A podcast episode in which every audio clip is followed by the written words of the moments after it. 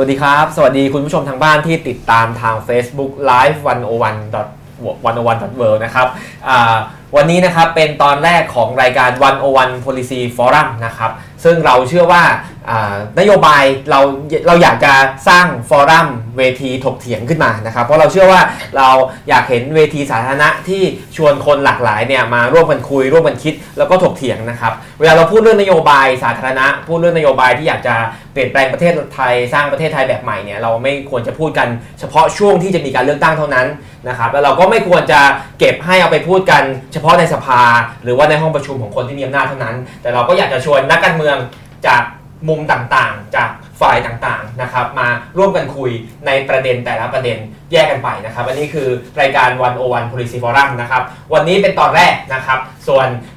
เดือนถัดๆไปก็จะเป็นตอนอื่นๆของวันโอวัน policy forum นะครับวันนี้ตอนแรกเนี่ยเรามาคุยเรื่องปัญหาสำคัญปัญหาหนึ่งของบ้านเมืองเรานะครับ ทุกครั้งที่พูดเรื่องปัญหาสังคม พูดเรื่องการปฏิรูปประเทศนะครับ ประเด็นสำคัญที่เราจะต้องพูดขาดไม่ได้เลย ก็คือประเด็นเรื่องการศึกษา นะครับ วันนี้เราก็เชิญนักการเมืองทั้ง 4 ท่านนะครับ จาก4พักการเมืองมาร่วมกันคุยในประเด็นเรื่องการศึกษานะครับ ก็จะมีอ่าคำถามให้แต่ละท่านเนี่ยได้ช่วยกันคิด ช่วยกันคุย ช่วยกันแสดงวิสัยทัศน์ว่าอยากจะสร้างนโยบายด้านการศึกษาไปข้างหน้าให้กับประเทศไทยอย่างไรนะครับ ก็ขอแนะนำทั้ง 4 ท่านนะครับ ท่านแรกนะครับอ่าดรพิสิทธิ์ลิยาธรรมนะครับ เป็นสสบัญชีรายชื่อพรรคประชาธิปัตย์นะครับ เป็นอดีตรัฐมนตรีช่วยว่าการกระทรวงการคลังด้วย แล้วก็เชี่ยวชาญเรื่องการศึกษาอย่างดีเพราะว่าท่านเป็นอดีตคณะบดีคณะเศรษฐศาสตร์มหาวิทยาลัยเชียงใหม่ด้วยนะครับสวัสดีครับสวัสดีครับครับท่านที่สองนะครับอ่าอ่าทางทางซ้ายมือของผมนะครับนาวากาตรีสิทธาธิวารีนะครับจากพรรคเพื่อไทยนะครับเคยเป็นสสกรุงเทพมหานครนะครับปัจจุบันท่านเป็นกรรมการยุทธศาสตร์ของพรรคเพื่อไทยด้วยครับ สวัสดีครับสวัสดีครับครับสวัสดีท่านที่3นะครับอ่าทางด้านนั้นนะครับ ดรไกรเสริมโตทับเที่ยงนะครับ เป็นสสจากพรรคพลังประชารัฐนะครับ ตอนนี้เป็นที่ปรึกษารัฐมนตรีกระทรวงดิจิทัลเพื่อเศรษฐกิจและสังคมนะครับ แล้วก็อ่าคลุกคลีในวงการการศึกษานะครับ เคยเป็นอดีตเลขานุการรัฐมนตรีว่าการกระทรวงศึกษาด้วย สวัสดีคสวัสรัดีครับบท่านที่4นะครับสุดท้ายนะครับสุภาพสตรีนะครับคุณกุลธิดารุ่งเรืองเกียรตินะครับ เคยเป็นคุณครูจริง ๆ นะครับ แล้วก็เป็นนักวิชาการที่สนใจด้านการปฏิรูปการศึกษา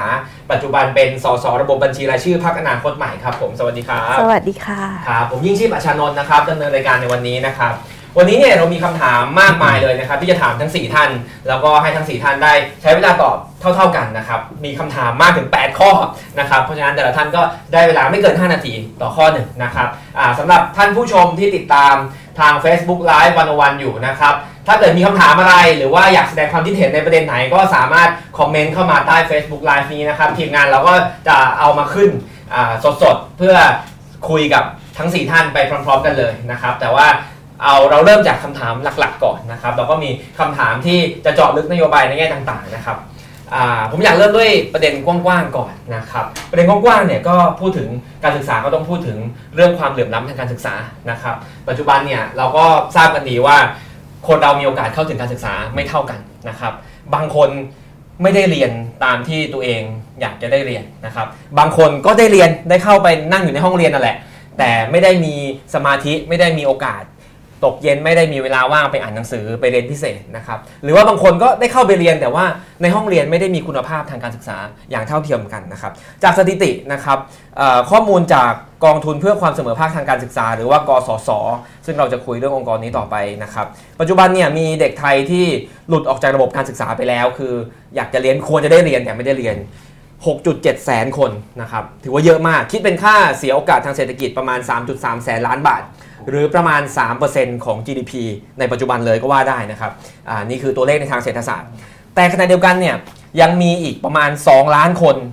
ที่ก็ยังอยู่ในระบบ แต่ว่ามีโอกาสเสี่ยงที่จะหลุดออกจากระบบการศึกษาได้นะครับเหตุผลหลักก็เท่าที่เราทราบกันอยู่แล้วก็คือว่าทางบ้านก็มีสถานะยากจนนะครับก็ไม่ได้อยากให้ลูกเรียนมากก็อยากให้ออกมาทำงานช่วยกันหาเงินก่อน อันนี้เป็นปัจจัยหลักเลยนะครับอ่า ในในในสถานการณ์นี้เนี่ยเราก็เหมือนจะพอเข้าใจกันอยู่นะครับ แต่ว่าสถิติอย่างหนึ่งบอกว่า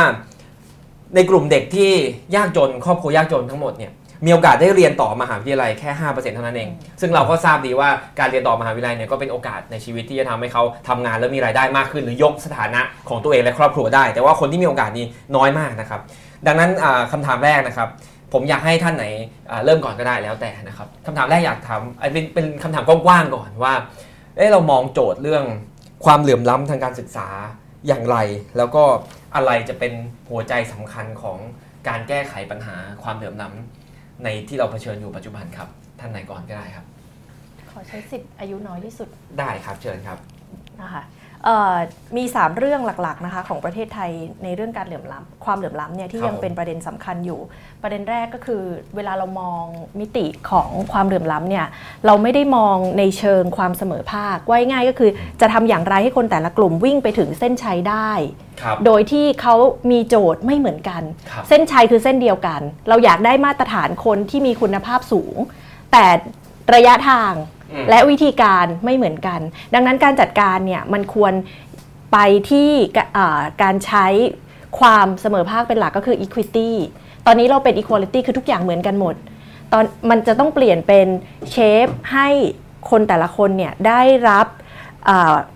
การสนับสนุนที่แตกต่างกันออกไปนะคะ เดี๋ยวครับผมในรายละเอียดไม่ว่าจะเป็นเรื่องเงิน เรื่องคนอืมหรือว่าเอ่อ การสนับสนุนด้านต่างๆเนี่ยเดี๋ยวเราลงดี๋วรายละเอียดว่ามีอีกหลายข้อค่ะรับมีอีกหลายข้ออันนี้ส่วนแรกนะคะ ส่วนที่สองค่ะ ในระบบการศึกษาไทยนะตอนนี้เนี่ยมันแทบไม่ได้มีใครสามารถบริหารจัดการการตัดสินใจได้เลยครับผมถ้าคลุกคลีกับห้องเรียนจริงจะรู้ว่าระดับระดับโรงเรียนตัดสินใจอะไรเองไม่ได้อืมงบอืมตัดสินใจเองไม่ได้ คนตัดสินใจเองไม่ได้ครับในอ่ารายงานเรื่องความเหลื่อมล้ำของสถาบันพระปกเกล้าเองเนี่ยก็เขียนว่า จังหวัดที่มีการจัดการแล้วทุนมนุษย์เนี่ยพัฒนาสูงที่สุดห้าอันดับแรกมีจังหวัดนนทบุรี แล้วสิ่งที่เราพบก็คือนนทบุรีใช้เงินในการจัดการการศึกษาระดับท้องถิ่นสูงครับก็คือเขาสามารถเอาเงินเอางบประมาณเนี่ยไปจัดการศึกษาให้ตอบโจทย์อืมพื้นที่ได้ ในขณะที่พื้นที่ที่มีปัญหาซับซ้อนมาก ๆ อย่างนราธิวาสหรืออา ปัตตานี ซึ่งมีทั้งเรื่องความมั่นคง มีความยากจน การเข้าไม่ถึงปัญหาสังคม ปัญหาครอบครัวสาธารณสุข ทุกปัญหาอ่าเมืองแบบนี้หรือพื้นที่แบบนี้เนี่ยก็ไม่สามารถคือเมื่อไม่จัดจัดการอะไรเองไม่ได้เลย มีปัญหาอื่นมาแทรกเนี่ยเขาก็พัฒนาทุนมนุษย์ของเขาไม่ได้ครับดังนั้นก็จะเกิดความเหลื่อมล้ำก็จะถ่างออกไปนะคะดังนั้นเรื่องที่สองก็คือการจัดการเรื่องการกระจายอำนาจครับให้ ทุกภาคส่วนสามารถจัดการศึกษาได้ และมีระบบบริหารจัดการที่ตรวจสอบซึ่งกันและกันได้ครับนะคะโจทย์สุดท้ายของการศึกษาไทยถ้าให้จุยพูดเร็วๆ เป็นโจทย์ที่หลายคนเวลาเข้ามาพูดเรื่องการศึกษาก็จะพูดว่าเปลี่ยนหลักสูตรเปลี่ยนหลักสูตรเปลี่ยนหลักสูตรแล้วว่าหลักสูตรต้องทันหลักหลักสูตรต้องทัน ซึ่งครับจุยก็เห็นด้วยว่าหลักสูตรก็ควรต้องทันตอบโจทย์ต่อศตวรรษที่ 21 22 อะไรก็ว่าไป แต่ปัญหาก็คือเรายังก้าวไม่พ้นโจทย์พื้นฐานของการศึกษาเลยนะคะ ไม่ว่าจะเป็นคุณภาพในห้องเรียนมันจะเกิดขึ้นได้ยังไง เมื่อครูไม่ได้สอนนักเรียนครับเมื่อครูเอาเวลาไปทำอย่างอื่นเสียหมดอืมไม่ว่าคุณจะหาหลักสูตรที่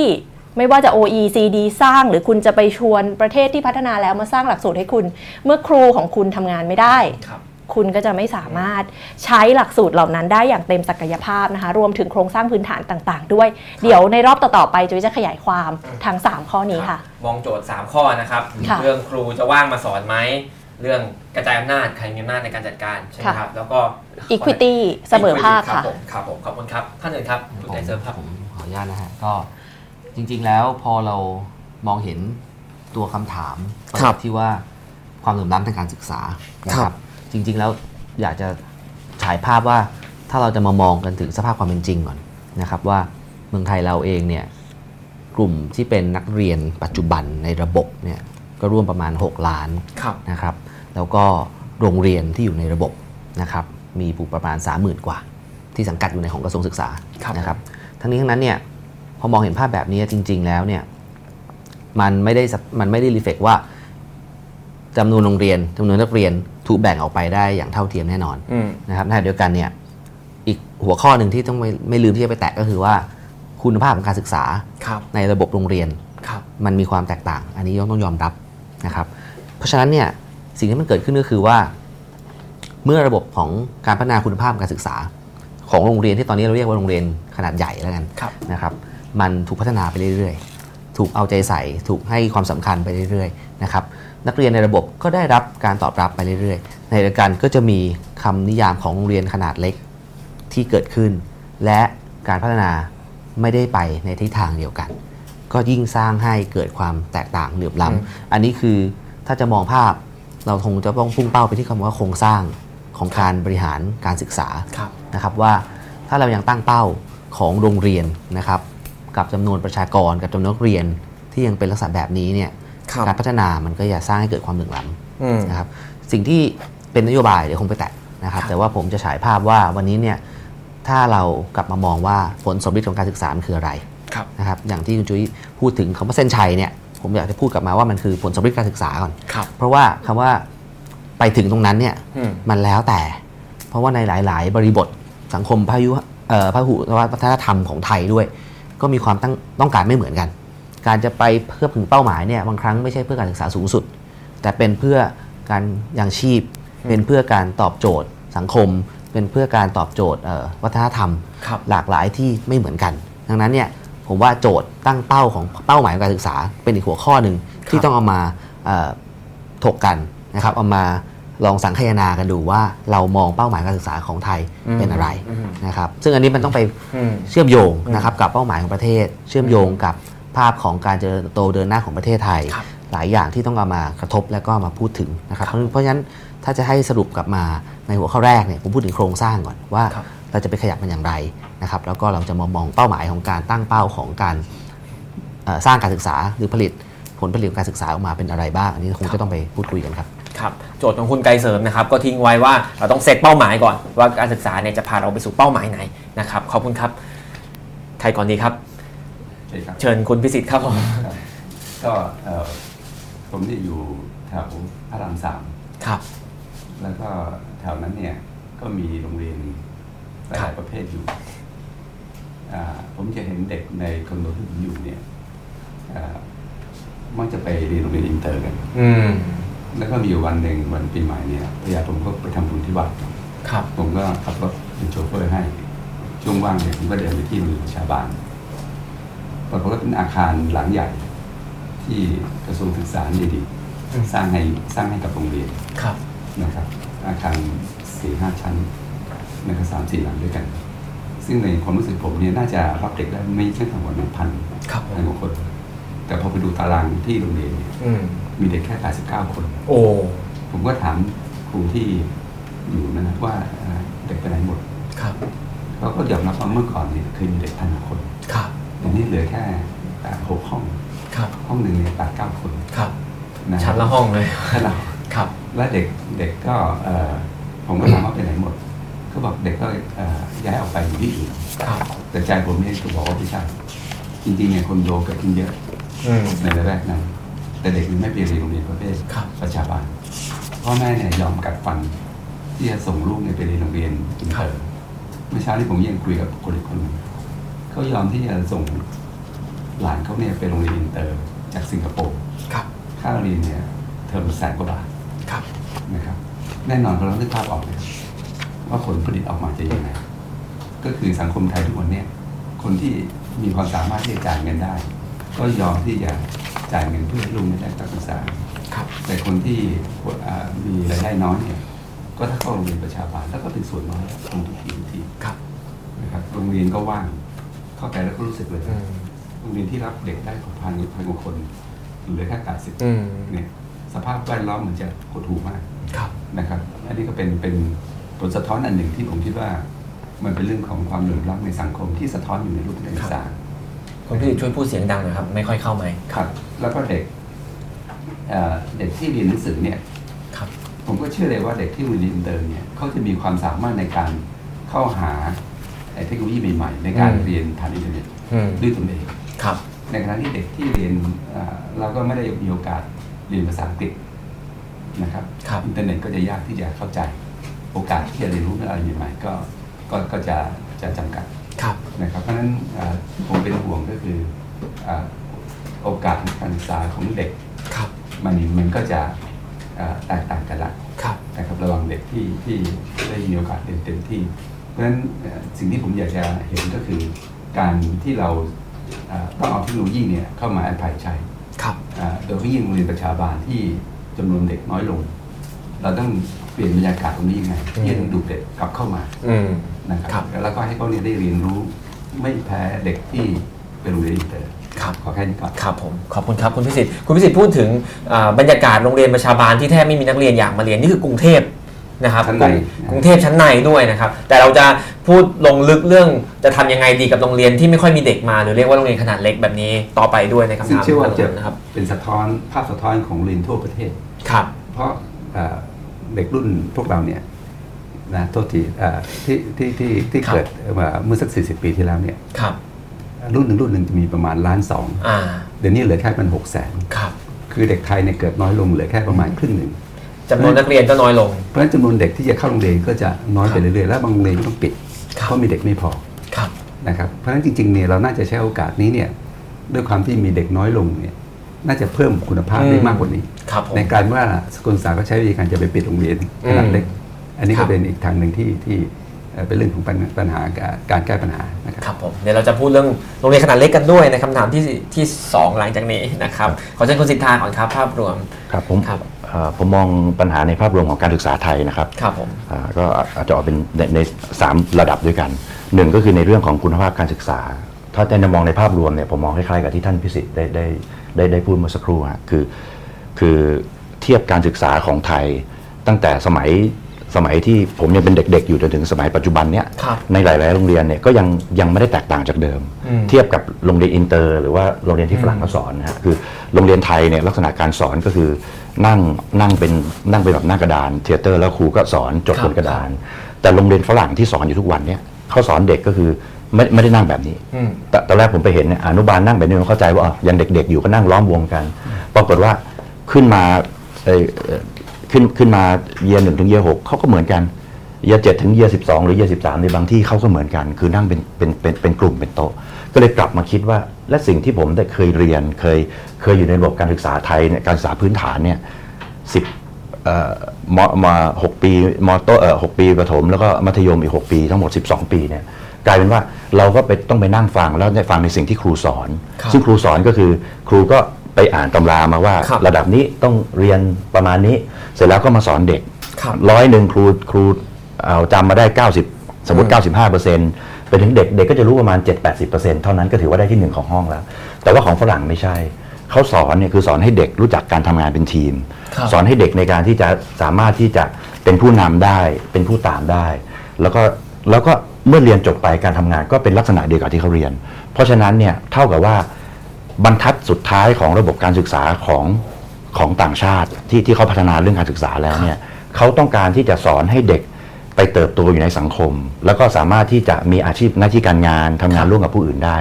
ในขณะเดียวกันของเราเนี่ยเป็นการสอนเบสิกว่าคุณต้องรู้แบบนี้นะ ต้องท่องสูตรคูณแบบนี้นะ ต้องเรียนรู้วิชาการแบบนี้ตามที่ครูสอน แล้วก็ไปสอบแข่งตามตำราที่ครูสอนครับตรงเนี้ยผมคิดว่าเอ่อผมจำกัดจำกัดความตรงนี้ว่าในเรื่องของคุณภาพการศึกษาของเราครับซึ่งขีดบรรทัดสุดท้ายไว้ว่า ให้คุณรู้ตามที่เรียนมาอืมก็คือเรียนเพื่อไปสอบอืมแต่ของของต่างชาติที่เขาพัฒนาแล้วเนี่ยเขาเรียนเพื่อไปทำงานเพื่อไปสามารถใช้ชีวิตอยู่ในสังคมได้อืมกับบุคคลอื่น อันนี้อันนี้คือประเด็นหนึ่งที่ผมมองนะครับสองคือเรื่องของการเข้าถึงการศึกษา คือเอาละในเมื่อเราบอกว่าการศึกษาในมุมมองของผมเนี่ยว่ามันไม่เพียงพอละเพราะว่าบรรทัดสุดท้ายคือ คือคุณรู้แค่ไปสอบ แต่ว่าการที่จะให้เด็กเข้ามาในระระดับที่ผมยังมองว่ายังก็ยังไม่สมบูรณ์ในการที่จะสอนเขาให้เข้าสู่สังคมเนี่ย ก็ยังมีความเหลื่อมล้ำครับความเหลื่อมล้ำซึ่งคล้าย ๆ กันเลยครับ ก็คือความเหลื่อมล้ำทางด้านการศึกษาที่เป็นแบเรียร์ขวางกั้นอยู่เนี่ย ผมมองว่าเป็นเรื่องของฐานะของผู้ปกครอง ครับ ซึ่งตรงเนี้ยมันก็จะมาสอดคล้องกับเรื่องที่เราจะคุยกัน ก็คือเรื่องการการเอ่อลดความเหลื่อมล้ำทางการศึกษา ซึ่งในสองโจทย์เนี้ยผมก็ต้องกลับมามองว่า ถ้าเรายังตีบรรทัดสุดท้าย คือการสอนให้เด็กไปสอบเนี่ย เราก็จะเถียงกันในกรอบนี้ ครับ แต่เราต้องมากลับมามองว่า บรรทัดสุดท้ายเราต้องการสอนให้เด็กเข้าไปอยู่ในสังคม มีงานการทำแล้วก็เป็นเป็นบุคลากรที่ทำประโยชน์ให้กับประเทศชาติเนี่ยครับเขาไม่จำเป็นต้องอยู่ในระในในระบบการเรียนการสอนแบบที่เราสอนอยู่ทุกวันอืมเราเห็นว่าบางประเทศเนี่ยเขาเก่งเตะฟุตบอลอืมเด็กบางคนอาจจะไม่ได้จบการศึกษาสูงๆ แต่เขาสามารถสร้างรายได้เป็นร้อยล้านพันล้านได้ครับเอ่อเอาง่ายๆอย่างอย่างเอ่อในสิบประเทศอาเซียนอย่างฟิลิปปินส์อ่าพูดภาษาอังกฤษได้ครับทุกวันเนี่ยคนที่ต้องการให้ลูกเก่งภาษาอังกฤษจ้าง พี่เลี้ยงฟิลิปปินส์มาอืมราคาถูกกว่าจ้างครับพี่เลี้ยงจากคนไทยครับที่ที่อาจจะเอ่อที่ทางบ้านอาจจะเอ่อมีปัญหาภัยแล้งครับก็ก็เข้ามาในเมืองแล้วก็เข้ามาเลี้ยงลูกเนี่ยเงินเดือนสูงกว่าฟิลิปปินส์นะครับอืมปัจจุบันครับเพราะฉะนั้นเนี่ยตรงเนี้ยผมก็เลยมองว่าในการที่จะเราจะซึ่งจะเป็นหัวข้อย่อยที่เราจะพูดในวันเนี้ยในเรื่องของความเหลื่อมล้ำเรื่องของการการกระจายอำนาจเรื่องของโรงเรียนขนาดเล็กต่างๆเนี่ยเราควรที่จะมาดูว่า เราจะสร้างโรงเรียนเหล่านั้นยังไงให้ชุมชนยอมรับครับ แล้วก็ในแต่ละชุมชนเขาจะมีจุดเด่นของเขาเอง เขาจะรู้ว่าในพื้นที่ของเขานั้นเนี่ยต้องการคนไปทำอาชีพอะไร อาจจะไม่จำเป็นต้องจบจบเอ่อม .6 ก็ได้ อาจจะจบน้อยกว่านั้น แต่ว่าเขามีวิชาชีพที่เหมาะสมกับชุมชนเขาในการที่จะยังชีพหาเลี้ยงชีพ และเป็นบุคลากรที่ดีต่อไปได้ครับดูเหมือนก็อาจจะคล้ายกับคุณไกรเสริมคือประเด็นว่าเป้าหมายการศึกษาของเราจะเป็นยังไง เราจะผลิตคนแบบไหนไปทำอะไร นะครับ ก็ครับขอบคุณคุณสิทธาครับอ่าเราจะมาลงคำถามในรายประเด็นกันนะครับให้ลึกขึ้นนะครับคำถามแรกเนี่ยอ่าผมอยากจะเชิญว่าคำถามแรกเนี่ยอยากจะเรียงให้ตอบมาจากทางคุณพิสิทธิ์และเรียงไปทางนี้นะครับคำถามที่สองจะเรียงจากคุณสิทธาไปทางนั้นนะครับแต่คำถามแรกเนี่ยอยู่ที่ประเด็นเรื่องการจัดสรรเงินอุดหนุนให้กับนักเรียนยากจนนะครับในปัจจุบันเนี่ยเรามีงบประมาณด้านการศึกษาของไทยเนี่ยถือว่าเยอะมาก ปีหนึ่งเกือบ9 0 0แสนล้านบาท ซึ่งถ้าผมเข้าใจไม่ผิดก็กระทรวงศึกษาเนี่ยเป็นกระทรวงที่ได้เงินสูงสุดตลอดใช่ไหมครับ ในจำนวน9แสนล้านบาทเนี่ยนะครับเป็นเงินที่จ่ายลงไปให้กับสถานศึกษาเนี่ยหรือว่าจ่ายไปในด้าน supply การสร้างการศึกษาเนี่ยถึงประมาณ 80%หรือว่า 74%เนี่ยก็คือเงินเดือนครูทั้งหมด คือแทบทั้งหมดเนี่ยไม่ได้จัดเป็นเรียกว่าพัฒนาอุปกรณ์การเรียนการสอนให้ทันสมัย แต่ว่าเป็นการจ่ายเงินเดือนครูนะครับแต่ขณะเดียวกันเนี่ยเราจ่าย ไปในด้าน demand คือจ่ายไปที่ตัวเด็กนักเรียนให้เด็กนักเรียนเนี่ยสามารถเข้าถึงการศึกษาได้เนี่ยน้อยมากก็คือประมาณสักสิบกว่าเปอร์เซ็นต์เท่านั้นเองนะครับตรงนี้เนี่ยก็เลยทำให้มันมีความไม่เท่ากัน ไม่ balance กันระหว่าง demand supply นะครับแล้วก็ทีนี้คำถามของเราอยู่ที่ประเด็นเรื่อง เรามีการจัดสรรเงินอุดหนุนให้กับนักเรียนที่ยากจนเป็นพิเศษนะครับระบบเนี้ยมีอยู่แล้วนะครับ ระบบผ่านกสศเนี่ยมีอยู่แล้ว แต่ว่าอ่าคำถามของเราคือ เออเราคิดว่าระบบ ที่มีอยู่ปัจจุบันเนี่ยมันยังมีอะไรที่ควรจะต้องพัฒนาต่อยอดระบบการจัดสรรเงิน อุดหนุนนักเรียนที่ยากจน ให้มีประสิทธิภาพกว่านี้ ส่งเสริมให้นักเรียนสามารถเข้าถึงการศึกษาได้ได้ได้มีคุณภาพกว่านี้นะครับ ตัวอย่างเช่นนะครับ หรือว่าเราควรจะกำหนดเงื่อนไขอะไรไหมนะครับ เพราะว่าอย่างเช่นในบางประเทศเนี่ยนะครับก็จะมีเงื่อนไข เช่นว่าครอบครัวนี้ได้เงินอุดหนุนไป แต่ว่านักเรียนต้องเข้าเรียนถึงจำนวนกี่เปอร์เซ็นต์ หรือว่าถ้าเกิดได้รับเงินสนับสนุนจากรัฐไปเนี่ยจะต้องพาเด็กมาอ่าตรวจสุขภาพฉีดวัคซีนอะไรก็แล้วแต่เนี่ยควรจะต้องมีระบบอะไรเพิ่มเติมไหม เพื่อจะอ่าแก้ปัญหาที่เรามีอยู่ได้ครับ ก็อยากเชิญคุณพิสิทธิ์ก่อนครับ เราคงได้ยินหรือได้เห็นหนังสือเล่มหนึ่งนะฮะ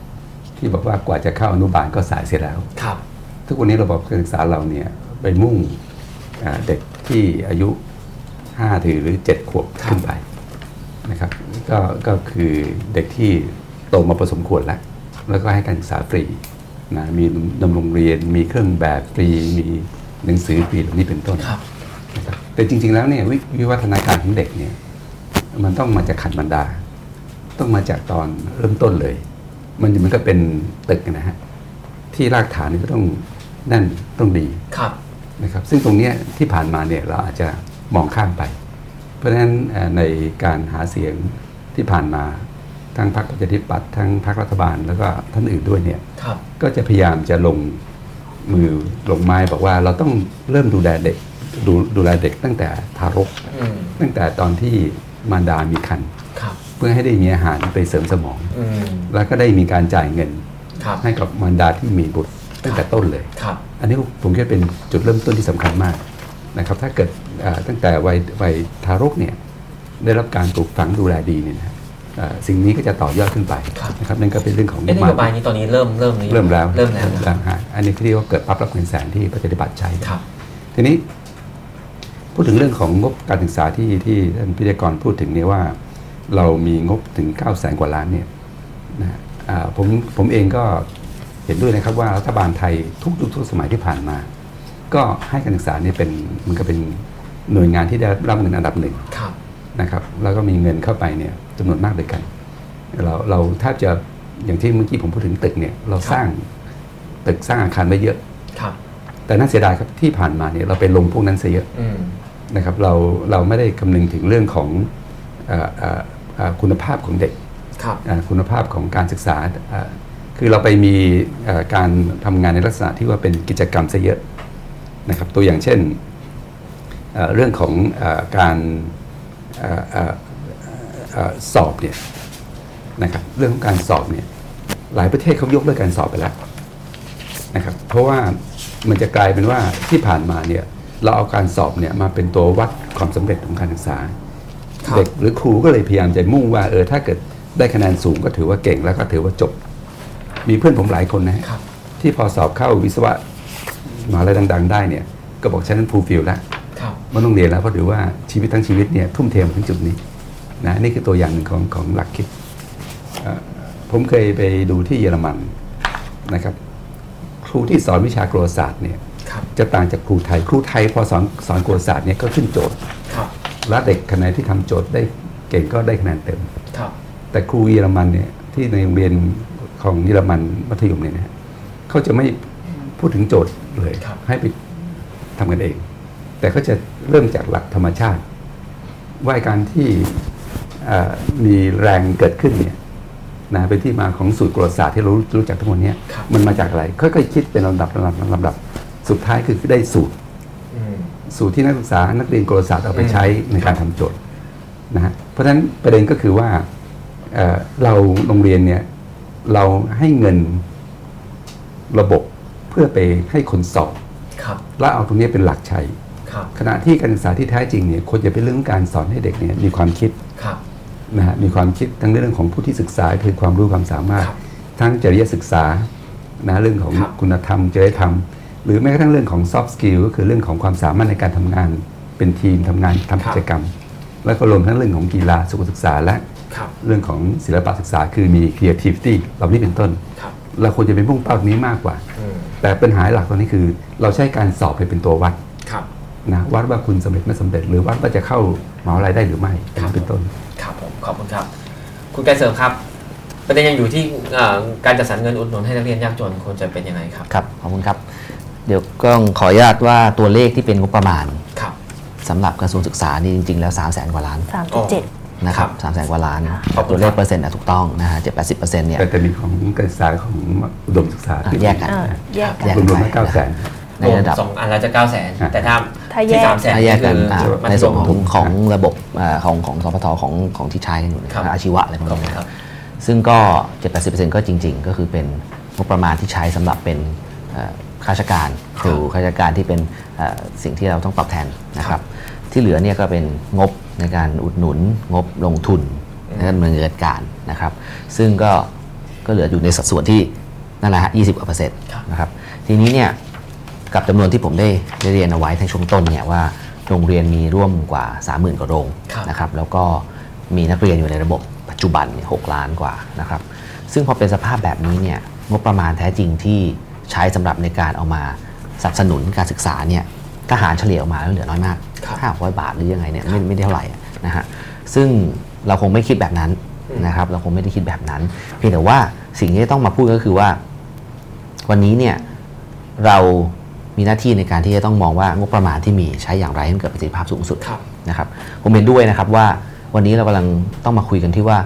การศึกษาที่ดี หรือการเริ่มต้นการศึกษาที่ดี เรากำลังต้องมาพุ่งเป้าไปที่ Early Childhood หรือการศึกษาก่อน วัยเรียนครับนะฮะเด็กเล็กก็ดี ซึ่งหน่วยงานที่เกี่ยวข้องไม่ใช่แค่กระทรวงศึกษาครับมีอีก 4 หน่วยงานที่เกี่ยวข้องร่วมกัน ทั้งพมพัฒนาสังคม ทั้งสอทอที่เป็นสาธารณสุขครับศึกษาแล้วก็มหาดไทยครับเพราะว่าดูแลทั้งระบบทั้งภูมิภาค ทั้งการกระจายตัวกันที่สร้างศูนย์เด็กเล็ก ทั้งทั้งศูนย์นอนเด็กวัยเรียนนะครับตรงนี้เนี่ยแท้จริงเนี่ย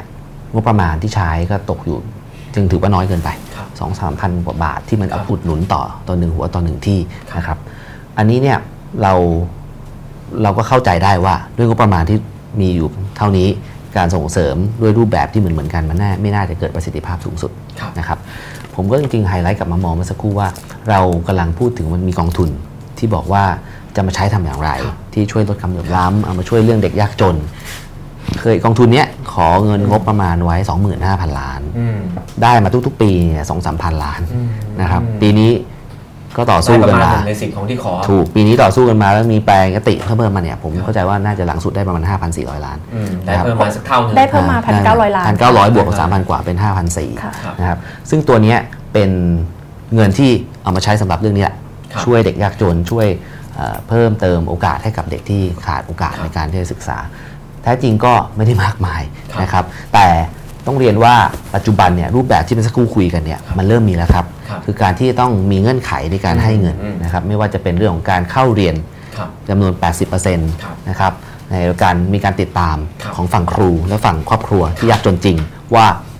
อยากจนจริง ขาดโอกาสจริง เข้าไปดูเรื่องระบบสาธารณสุขจริงครับนะครับตรงเนี้ยมีการดำเนินการอยู่แล้วครับนะครับ ก็สบายใจได้ระดับหนึ่งครับว่ามีเริ่มมีการดำเนินการด้านนี้นะครับ สิ่งที่ยังขาดถ้าจะมองก็คือว่าผมยังมองว่า เรายังสามารถจะเพิ่มเติมเข้าไปได้ครับ ครับ ไม่ใช่แค่เพียงในเรื่องงบประมาณในเดียวกันเนี่ยเรื่องเทคโนโลยีที่เข้าไปช่วยใช้อืมในแง่ของการที่จะเข้าเข้าไปเพิ่มเติมว่าเราจะได้ Data อะไรจากการที่เราทำเรื่องนี้อืมวันเนี้ยต้องยอมรับว่ามันก็มีจุดเริ่มต้นได้เสมออะนะครับว่าถ้าเราไม่เริ่มเราก็ไม่ได้ Data ที่เราไม่เคยเก็บขึ้นมาไม่เคยอืมทราบเลยว่า แท้จริงเนี่ยระบบของคนกระจายตัวกันของความยากจนครับของเด็ก แล้วก็การเข้าถึงการศึกษา และผลสำฤทธิ์ของการที่เข้าไปช่วยเขาเนี่ยมันได้ประโยชน์อะไรขึ้นมาบ้าง เงิน 5 6 พันล้าน จะบอกว่าไปช่วยเหลือจุนเจือเยียวยาได้ครบทั้งประเทศคงไม่ได้ครับแต่แน่นอน change agent change maker ที่เริ่มต้นวันนี้ เราสามารถทำได้เงินตรงนี้ส่วนหนึ่งไปช่วยโครงการพื้นที่นวัตกรรมด้วยครับนะครับก็เราจะได้เห็นรูปแบบใหม่ ๆ เยอะแยะที่เข้าไปช่วยในการสร้างการเปลี่ยนแปลงระบบการศึกษานะครับ ก็ผมผมคงจะเน้นย้ำว่า ด้วยโครงสร้างงบประมาณแบบนี้นะครับด้วยข้อจำกัดของงบประมาณแบบนี้ครับผมก็ยังยืนยันว่าการที่เข้าไปทำในวันนี้เนี่ยครับเราจะไปสร้างการเปลี่ยนแปลงแบบแบบพลิกฝ่ามือเนี่ยไม่เห็นครับแต่ก็อยากจะพุ่งเป้าไปว่ารูปแบบของการทำที่ทำให้เกิดประโยชน์ครับนะครับพื้นที่นวัตกรรมวันนี้ผมมีโอกาสในช่วงที่อยู่เลขาเนี่ย ก็ไปดูพื้นที่อยู่หลายพื้นที่ครับนะครับแล้วก็รูปแบบของการที่เขาได้ใช้เอ่อวิธีกระบวนการคิดเบสจากงานวิจัยครับดูจากการ practical หรือการปฏิบัติงานจริงของนักเรียน ใช้เวลาของการเรียนจริงๆนะครับแล้วก็ให้ครูอยู่ในระบบการศึกษา ใช้เวลาครูกับนักเรียนจริงๆเนี่ยมันมีการเปลี่ยนแปลงครับ มันมีผลสำลิดของการที่ได้เห็นว่าเด็กเขาได้เรียนรู้ เด็กได้เพิ่มสกิลทักษะของการใช้ชีวิตในการสังอยู่ในสังคมในอนาคต แล้วก็เราก็ครับต้องกลับไปมองที่เป้าหมายอีกครั้งหนึ่งว่าสุดท้ายการศึกษาครั้งนี้เนี่ยเรากำลังมองไปว่า จะสอบ หรือเราต้องการให้คนที่มีคุณภาพครับเข้ามาเพื่อเพิ่มศักยภาพขีดความสามารถการแข่งขันให้กับประเทศเราครับครับขอบคุณคุณไกรเสริมนะครับครับอ่าประประเด็นเรื่องงบประมาณที่เพียงพอก็ยังเป็นปัญหาอยู่สำหรับการจัดสรรเงินอุดหนุนให้นักเรียนที่ยากจนครับนะครับแต่ว่าถ้าเราใช้เทคโนโลยีเข้ามาช่วยเก็บข้อมูลดีๆ อาจจะทำให้เราพัฒนาอะไรได้อีกเยอะครับนะครับเชิญคุณคุณวิทยาครับค่ะเอ่อเรื่องงบประมาณเนี่ยถ้าถ้าเรามองประเทศไทยไม่ได้ใช้งบประมาณน้อยในการศึกษา แต่ว่าผล return หรือว่าผลลัพธ์ที่มันกลับมาเนี่ยกลับน้อยมากๆ เราพูดเรื่องโครงสร้างกันไปหมดแล้ว แต่จุ้ยอยากแตะวิธีคิดในการจัดสรรงบประมาณนิดนึง ปกติเวลาเราคิดเรื่องการจัดสรรงบประมาณเนี่ยงบประมาณไทยสะท้อนเลยนะคะ ว่าเราช่วยแต่คนที่ไม่จำเป็นจะที่จะต้องได้รับการช่วยเหลือมากครับและเราก็ละเลยคนที่จำเป็นที่จะต้องได้รับการช่วยเหลือน้อยจุยยกตัวอย่างเช่น งบประมาณที่ผ่านมาเมื่อรอบเนี้ยนะคะครับที่เพิ่งผ่านสภามาครับครับที่กำลังจะผ่านกำลังจะใช้เนี่ยครับตอนนี้เพิ่งผ่านสภามาเนี่ยเราไปดูในชั้นกรรมาธิการงบประมาณ เราพบว่า ตอนคุณตัดงบคุณเลือกตัดอะไร ครับ คุณเลือกตัดอ่าตึกอาคารใด ๆ เราไม่เถียง ครับ แต่คุณเลือกตัดงบเด็กพิการ อืม คุณเลือกตัดงบเด็กด้อยโอกาส อย่างหนึ่งที่เราต้องรู้นะคะ ไอ้กลไกการช่วยเหลือเด็กนักเรียนเนี่ยมันรวมหลายกระทรวง และครับรวมมีสพทก็มีของตัวเองอยู่นะครัคะ บแล้วก็มีของกสศก็มีครับ ของตัวเองอยู่ แต่ทั้งนี้ทั้งนั้นหลักคิดของคนที่อยู่ระดับนโยบายคือ ถ้าตัดงบอืมอะตัดตรงนี้ก่อน ครับ ดังนั้นเด็กที่ ว่ายน้ำไม่ได้ไม่ใช่ไม่เป็นนะคะ คือว่ายไม่ได้เลยเนี่ยเขาจมน้ำแน่นอนครับดังนั้นส่วนเนี้ยค่ะ ก็ต้องไปปรับวิธีคิดเรื่องการวางงบประมาณใหม่ทั้งหมด ส่วนเรื่องเรากำลังจะถามว่าแล้วแล้วเด็กยากจนเราจะจัดการช่วยเหลือเขาอย่างไร จุยขอเริ่มจากเด็กปกติก่อนแล้วเดี๋ยวจะมาถึงเด็กยากจนนะคะ เงินอุดหนุนนักเรียนเราตอนนี้เนี่ยถ้าเฉลี่ยเด็กป .6 เนี่ยมันจะอยู่ประมาณหมื่นหนึ่งหมื่นนิดๆนะคะ ซึ่งมันไม่ขึ้นมา 10 ปีละ ต่อหัวต่อปีค่ะครับที่ที่อัดลงโรงเรียนนะครัคะบค่านมค่าอาหารค่าเสื้อผ้าใด ๆ ประมาณหมื่น ถ้าเราเทียบอัตราเงินเฟ้อมันต้องขึ้นไปถึงหมื่นสองแล้วครับนั่นแปลว่าอะไรคะแปลว่าเบสไลน์พื้นฐานก็ไม่พอแล้วครับนะคะ และเราก็จะมีเด็กยากจนที่ต้องมาคัดกรองมาจัดสรรเงินให้นะคะ ส่วนส่วนนี้ก็ไม่พอเพราะอะไร เพราะเราอย่าลืมว่าถ้าเรามองทั้งประเทศ เรา ไม่ได้จัดเด็กเป็นกลุ่มอย่างชัดเจนจริง ๆ ถ้าไม่ได้ใช้กลไกแบบกสศครับนะคะ เราก็จะมีหน่วยงานหนึงทำเด็กยากยากไร้ หน่วยงานหนึงทำเด็กพิการต้องการอืมความช่วยเหลือพิเศษ เหล่านี้ก็ไม่ได้มาทำงานร่วมกันจริง ๆ ดังนั้นไอ้ครับความช่วยเหลือที่จะจัดเป็นความช่วยเหลือลงไปให้กับเด็ก ในแต่ละพื้นที่ที่มีความแตกต่างกัน และต้องการหลายส่วนเนี่ยครับมันก็เลยกลายเป็นว่าไม่สอดคล้องสอดรับกันเด็กครับก็เลยได้รับความช่วยเหลือแบบสเปะสปะ กลายเป็นว่าก็ไม่ได้แก้ปัญหาอะไร ภาพรวมตอนนี้คืออาโรงเรียน 30,000 กว่าโรงในประเทศไทยเนี่ยค่ะมันมีโรงเรียนขนาดเล็กอยู่ 15,000 โรงขนาดเล็กหมายถึง 120 นักเรียน 120 แล้วก็ลงไป ทีนี้เราจะทำอย่างไรให้คุณภาพมันดี จุ้ยว่าโจทย์ 2 โจทย์ที่จุ้ยได้พูดไปแล้ว ของประเทศไทยสำคัญมาก ถ้าเราข้าม 2 โจทย์นี้ไปไม่ได้ เรายังมองไกลไม่ได้อะค่ะครับก็คือ 1 โครงสร้างพื้นฐานอืม 2. คุณภาพห้องเรียน คุณภาพห้องเรียนอยู่กับครู ดังนั้นโจทย์ต่างๆ เหล่านี้มันพันอยู่กับโจทย์ชีวิตนักเรียนด้วย นี่คือสิ่งที่เราแทบไม่เคยมองเลย ก็คือแต่ละพื้นที่จะทำอย่างไร ดังนั้นจุ้ยขอเสนอว่า 1. baseline พื้นฐานเราปรับขึ้น ให้มันเหมาะกับค่าครองชีพในปัจจุบัน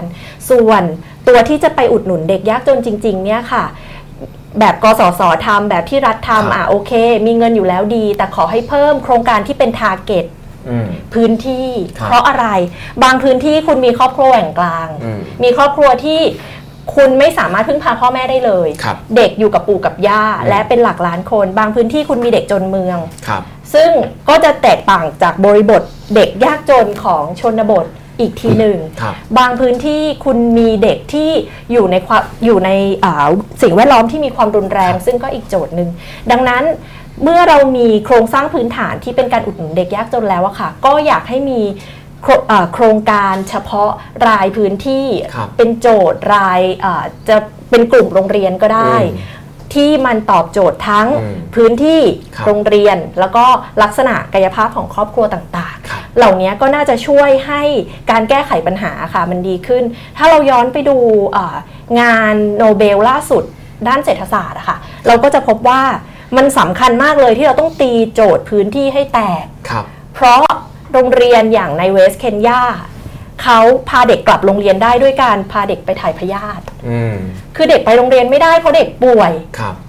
คือก็ให้โรงเรียนทำหน้าที่นี้ ค่ะ ซึ่งจริงๆ แล้วอะอ่าโครงสร้างของโรงเรียนไทยเนี่ยค่ะ ก็มีการเยี่ยมบ้าน ครับคือมีคุณครูที่ไปหาข้อมูลเหล่านี้อยู่แล้ว เพียงแต่ว่าทำไมคุณครูถึงทำงานนี้ไม่ได้ ก็วนกลับปัญหามาครับ ปัญหาที่จุ้ยว่าคือ คุณครูงานล้น มีงานอื่นเยอะแยะเขาก็เลยไม่สามารถทำข้อมูลส่วนเนี้ย ครับ ให้ให้กลับอืมคืนมาสู่โรงเรียนสู่เขตพื้นที่แล้วก็ครับ สู่ส่วนราชการได้ ดังนั้นดังนั้นโจทย์พื้นฐานก็ต้องตีให้แตกส่วนโจทย์ รายรายประเด็นโดยเฉพาะเรื่องการอุดหนุนเด็กยากจนเนี่ยค่ะ ก็อย่างที่บอกก็คือ ครับ 2 ส่วนส่วนพื้นฐานแล้วก็ส่วน top up เติมเข้าไปอืมครับผมเพราะฉะนั้นอ่าถ้าเกิดจะจัดเฉพาะกลุ่มเฉพาะพื้นที่เฉพาะปัญหาโดยก็อาจจะต้องทำข้อมูลแบบที่คุณไกรเสริมว่าไม่ได้เห็นต่างกันใช่ไหมครับเอ่ออาจจะต้องทำข้อมูลดีๆว่ากลุ่มไหนอยู่ที่ไหนมีนักเรียนเท่าไหร่อะไรอย่างนี้ใช่ไหมครับครับผมขอบคุณครับคุณสิทธาครับ ครับส่ผวนมนี้มองว่าเอ่อครับ การอุดหนุนไปยังเด็กยากจน ครับคือเราอุดหนุนในมิติเดียวก็คือ ในการที่จะจะช่วยลดภาระค่าใช้จ่ายให้กับผู้ปกครอง ครับในการที่เด็กจะไปโรงเรียนในปีนั้น ครับ อย่างเช่นมีค่าเสื้อผ้าชุดนักเรียนต่อปีอาจจะ 300 บาทต่อปี มีค่าหนังสือ มีค่ากิจกรรมมีค่านู่นค่านี้ต่างครับ ๆ ซึ่งเท่ากับว่าเป็นการลดภาระในการที่เด็กไปโรงเรียนเท่านั้น ครับ แต่ว่าโจทย์จริง ๆ ที่ที่เด็กไม่ไปโรงเรียนหรือออกจากระบบการศึกษาเนี่ยอืมผมว่าสองเรามองสองส่วนนะฮะหนึ่งคือเอ่อ ความต้องการของผู้ปกครองอืมที่ต้องการให้เด็กออกจากระบบการศึกษาครับกับความต้องการของเด็กครับที่อยากจะอยู่ในการศึกษาต่อไปหรือไม่ครับก็คือคือมุมมองของเด็กต่อการศึกษาและมุมมองของผู้ปกครองอืมผู้ปกครองหลาย ๆ คนโดยเฉพาะเรากำลังพูดถึงคนที่ด้อยโอกาสหรือคนยากคนจนเนี่ยในมุมมองเนี่ยเขาไม่ได้มองว่าว่าในอนาคตคือทุกคนเนี่ยอยากให้ลูกอยากให้ลูกเจริญก้าวหน้าในอนาคครัตบแต่ว่าถ้าเขาเลือกระหว่างเฉพาะปัญหาเฉพาะหน้าที่เกิดขึ้นกับปัญหาระยะยาวเนี่ย บางครั้งเขาก็หยิบจับเอาปัญหาเฉพาะหน้า ครับแล้วเด็กเมื่อโตขึ้นเรื่อยๆเนี่ยถ้าเขามองว่าเด็กก็คือแอสเซทหนึ่งในครอบครัวที่ต้องช่วยกันทำมาหากินไม่งั้นตอนนี้ก็คือจะอดตายอยู่แล้วเนี่ย ครับ เขาก็จะต้องให้เด็กออกจากการศึกษาครับ เพราะฉะนั้นผมบอกว่าในในมุมมองต่างๆ และปัญหาต่างๆที่เกิดขึ้นเนี่ย มันไม่ใช่เป็นเรื่องของค่าใช้จ่ายในการที่เด็กเข้าสู่การศึกษาแล้วก็ช่วยลดภาระตรงนั้นไม่ใช่ ครับ แต่ว่ายกตัวอย่างบางครอบครัว ซึ่งอะอาจจะมีมีเอ่อ พ่อแม่ทำงานมีปู่ย่าอยู่ด้วย ซึ่งปกติพ่อแม่ต้องดูแลปู่ย่า พอเด็กสักอายุสัก 13 14 เริ่มที่จะดูแลได้ เริ่มเอาข้าวให้ปู่ย่าทานได้ พ่อแม่ก็ต้องการไปทำงานอย่างอื่นเพื่อให้ได้เงินมาหาเลี้ยงครอบครัวหาเลี้ยงลูก หาเลี้ยงพ่อแม่ที่ที่ที่แก่เฒ่าอยู่ที่บ้าน แต่เด็กไปโรงเรียนในขณะเดียวกันเนี่ยในชุมชนเขาหรือว่าในพื้นที่ท้องถิ่นที่เขาอยู่เนี่ยเขายังไม่เห็นภาพว่าเลยว่าการศึกษาที่เด็กเรียนต่อไปจนกระทั่ง จบการศึกษาพื้นฐานแล้วเนี่ยอืมจะหาไรายได้ยังไงกลับมาให้ครอบครัวให้ดีขึ้นในอนาคต แล้วมันอาจจะเป็นเวลาอีก 5 ปี 8 ปีข้างหน้า แต่ณเวลาเนี้ยเขาจำเป็นที่จะต้องใช้แอสเซทก็คือตัวลูกเขาเนี่ยเข้ามาทำประโยชน์เพราะฉะนั้นเนี่ยการที่เราจะกก็กลับมาจริงจะคล้ายๆ กับทุกๆท่านที่ที่พูดนะคือกลับมาว่าเงินที่เราสนับสนุนไปเนี่ยบางครั้งสนับสนุนไปอย่างเช่น สมมติบอกสนับสนุนไป 12,000 บาท แล้วเอ่อเขาก็จะเบาขึ้นมาเรียนอืมแต่บางครอบครัวเนี่ยสะสมเอ่อเพิ่มขึ้นไปเป็น1 5ื่นห้าสองหมื่น ก็อาจจะยังไม่ส่งลูกมาก็ได้ครับเพราะว่ามันเป็นเงินที่จะไปลดภาระในการที่ลูกเข้าอืมโรงเรียน แต่ว่าไม่ได้ลดภาระของผู้ปกครองอืมณเวลานั้นครับที่เขากำลังกำลังสู้กับความยากจนกำลังครับสู้กับปัญหาปากท้องเฉพาะหน้าอยู่ครับครับเพราะฉะนั้นผมมองว่ามันเป็นเรื่องของกระทรวงศึกษาเรื่องของหน่วยงานของรัฐ แล้วก็ท้องถิ่นครับต้องมาดูร่วมกันว่าอืมการแก้ปัญหาตรงเนี้ยแล้วไปตอบโจทย์ไปครับหาให้เจอซิว่า การที่เด็กไม่เข้าสู่ระบบการศึกษาเนี่ย มันเกิดจาก เขามีเงินไม่เพียงพอในการที่จะส่งหรือไม่หรือต้องการเอาเด็กไปทำอย่างอื่นอืมครับผมต้องดูโจทย์ไปที่ผู้ผู้ปกครองด้วยนะครับ ว่าเราจะอุดหนุนเงินตรงนี้ต้องไปอย่างไรครับนะครับขอบคุณครับ ทีนี้มาข้อต่อไปบ้างนะครับ เรื่องของโรงเรียนขนาดเล็กนะครับที่คุณพิสิทธิ์ได้เปิดไว้พอสมควรแล้วนะครับคุณพิสิทธิ์เล่าถึงโรงเรียนที่อยู่ในกรุงเทพเองเนี่ยอ่ามีเด็กแค่ 89 คน ทั้งที่มีตึกเยอะแยะมากมายเลยนะครับซึ่งปัญหานี้ไม่ได้เกิดพูดถึงโรงเรียนขนาดเล็กไม่ได้เกิดเฉพาะพื้นที่ห่างไกลบนเขาบนดอยเท่านั้น แต่ว่าเกิดขึ้นทั่วพื้นที่ ทั่วไปนะครับโรงเรียนขนาดขนาดขออภัยครับโรงเรียนขนาดเล็กในที่นี้เนี่ยเรานิยามว่าโรงเรียนที่มีนักเรียนน้อยกว่า 120 คนนะครับซึ่งปัจจุบันเนี่ยโรงเรียนขนาดเล็กเนี่ยเรามีประมาณ 1.5 หมื่นโรงเรียน ซึ่งคิดเป็นประมาณครึ่งหนึ่งตามที่คุณไกรเสริมบอกว่าตอนนี้มีโรงเรียนประมาณ 30,000 กว่า ครึ่งหนึ่งเนี่ยเป็นโรงเรียนขนาดเล็กนะครับซึ่งในโรงเรียนขนาดเล็กเนี่ยก็มักจะมีครูไม่เพียงพอต่อชั้นนะครับ เช่น สอนป .1 ถึงป .6 มีครู 4 คน ครู 1 คนจะต้องสอนทั้งป .1 ป .2 ไปพร้อมกันแบบนี้นะครับ ก็แน่นอนว่ากระทบ ถึงคุณภาพของการศึกษาแน่นอนนะครับดังนั้นนะครับมันก็มาสู่ว่าเราจะเอาอยัางไง ข้อถกเถียงที่มีมาตลอดเรื่องโรงเรียนขนาดเล็กก็คือว่ายุบไหมเรายุบรวมไหมโรงเรียนเล็กๆสองสองโรงมายุบรวมกัน แต่ก็จะมีข้อถกเถียงอีกว่าในพื้นที่ห่างไกลคนเขาไม่ได้เดินสะดวกเดินทางที่จะไปไกล ๆ ได้เขาก็ต้องอยากเรียนที่ใกล้บ้าน ถ้าต้องไปเรียนที่ไกลก็จะเป็นต้นทุนทำให้เด็กเข้าไม่ถึงการศึกษาอีกนะครับ ก็จะมีเสียงคัดค้านแบบนี้มา ก็เลยยังไม่มี เรียกว่านโยบายทิศทางที่ชัดเจนในปัจจุบันว่าจะเอาอย่างไรกับโรงเรียนขนาดเล็ก แบบนี้ดีจะปล่อยไปเฉยๆเลย หรือจะใช้โอกาสนี้ทำอะไรได้ครับ ก็อยากจะเชิญคุณสิทธาก่อน แล้วก็ไล่ไปทางโน้นครับผมครับเราต้องมามองว่าเอ่อโรงเรียนขนาดเล็กเนี่ยที่เราพูครัดบว่าจะยุบหรือไม่ยุบเนี่ยปัญหาคืออะไรก่อนครับเท่าที่ทราบคือปัญหาก็คือเกี่ยวกับเรื่องบุคลากรไม่เพียงพอครับผมซึ่งบุคลากรไม่เพียงพอก็กลับไปดูอีกว่าก็เนื่องจากงบประมาณไม่เพียงพอนั่นเองครับนะครับทีนี้ถามว่าโรงเรียนขนาดเล็กเนี่ย มีแต่ข้อเสียเลยหรือเปล่าไม่มีข้อดีหรือเปล่าครับ ไม่ใช่ ไม่ใช่ เพราะว่าเรากำลังวัดกันระหว่างว่า ถ้าเกิดโรงเรียนขนาดเล็กที่มีครูเพียงหนึ่งหรือ 2 คนหรือ 5 คน ไม่เพียงพอต่อจำนวนนักเรียนเนี่ยครับ อะห้าคนอาจจะเยอะเกินอาจจะหนึ่งสองสามคนแล้วไม่เพียงครับพอต่อจำนวนนักเรียน ถ้าไม่มีโรงเรียนนั้นแล้วเนี่ยเด็กเหล่านั้นเขาจะเดินทางไปอีก 5 กิโล 10 กิโล เพื่อไปเข้าเรียนในโรงเรียนขนาดใหญ่ ที่เราคิดว่าไปรวมกันแล้วมีครูเพียงพออืมสามารถดูแลเด็กได้หรือไม่ อืมถ้าเกิดเรายุบไปแล้วเนี่ยปรากฏว่านักเรียน 120 คน ครับ ที่ที่บอกกล่าวถึงเมื่อสักครู่เนี่ยปรากฏว่า มีเพียง 20-30 คนที่เดินทางไป อืม แต่ว่าที่เหลืออีก 7-80 คนเนี่ยไปไม่ไหวออกจากระบบการศึกษาไปครับอันเนี้ยมันไม่คุ้ม ครับเพราะฉะนั้นเนี่ยมันผมว่ามันเกี่ยวกับเรื่องของระยะทาง ซึ่งแม้กระทั่งอย่างเราเนี่ยครับครับ เราเราเป็นเป็นคนกรุงเทพ โรงเรียนที่เลือกเนี่ยถ้าจะเลือกโรงเรียนที่ที่ดีๆ แต่ว่าอยู่ไกลครับบ้านแบบต้องเดินทางเด็กอยู่ในรถเช้า 2 ชั่วโมงเย็น 2 ชั่วโมงเนี่ยมันก็ไม่ไหวเช่นเดียวกัน แล้วก็ต้องการเลือกโรงเรียนที่อยู่ใกล้บ้าน เพราะฉะนั้นเนี่ยเอ่อประประเด็นเรื่องเรื่องเรื่องการเดินทาง เรื่องว่าถ้าทำแล้วเนี่ยเด็กจะออกจากระบบการศึกษามากขึ้นอีกเท่าไหร่ อันเนี้ยเป็นเรื่องที่ครับในแต่ละชุมชนในแต่ละโรงเรียน คือจะมาพูดในภาพรวม ผมว่าน่าจะลำบากครับต้องเทเลเมดในแต่ละแต่ละแต่ละองค์กรแต่ละชุมชนไปครับแล้วก็มาบวกกับสิ่งสิ่งที่ผมเอ่อกล่าวตอนแรกครับว่าว่าในการการเรียนการสอนเนี่ยถ้าเด็กจบไปในมุมมองของผู้ปกครองเขามองว่าเรียนในระบบ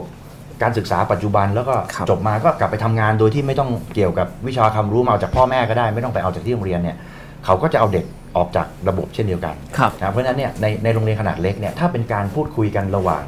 ระหว่างหน่วยงานที่ดูแลรับผิดชอบเรื่องการศึกษาภาครัฐ แล้วก็กับชุมชนว่าชุมชนคุณต้องการอะไร ผมยกตัวอย่างสั้นอืมๆว่าอย่างชุมชนเราเราเราเคยเห็นชุมชนที่เป็นเกาะอย่างเงี้ยครับเป็นอ่ามีนักท่องเที่ยวมาเที่ยวอืมมีอะไรต่างๆหรือชุมชนที่เขาอาจจะทำเอ่อ มีหัตถกรรมครัวเรือนอะไรอืมบางอย่างของเขาซึ่งไม่ได้ต้องการการศึกษาพื้นฐานเลย แต่เด็กจบมาเนี่ยพ่อแม่ก็มองว่าเออลูกจบมาก็ทำงานอันนี้แหละอะครับสมมติถ้าท่องเที่ยวอยู่ตามเกาะก็จบมาเธอก็เป็นไกด์นำเที่ยวทำโรงแรมอืมขาย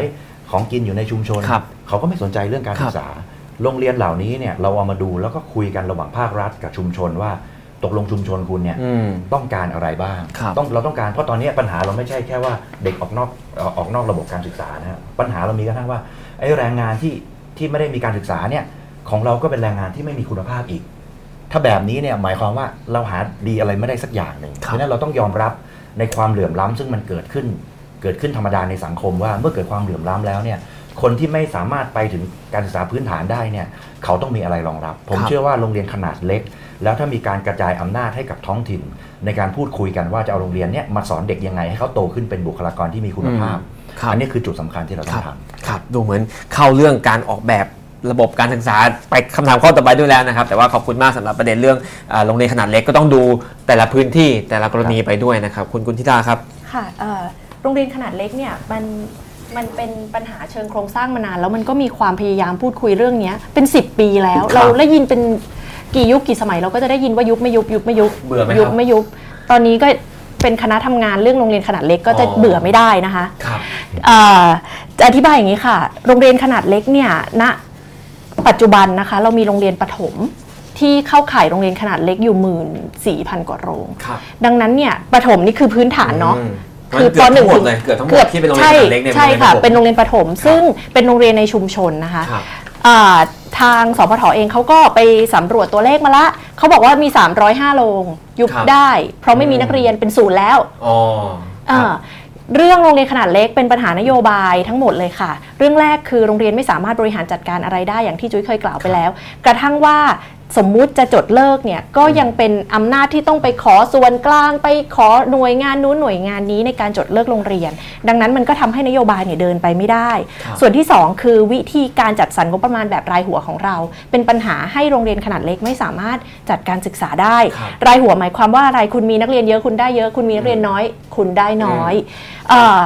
จุยเพิ่งไปเกาะลิบงมาครับเกาะลิบงเป็นเกาะในจังหวัดตรัง ซึ่งต้องเดินทางไกลมากเลย แล้วก็มีโรงเรียนขนาดเล็ก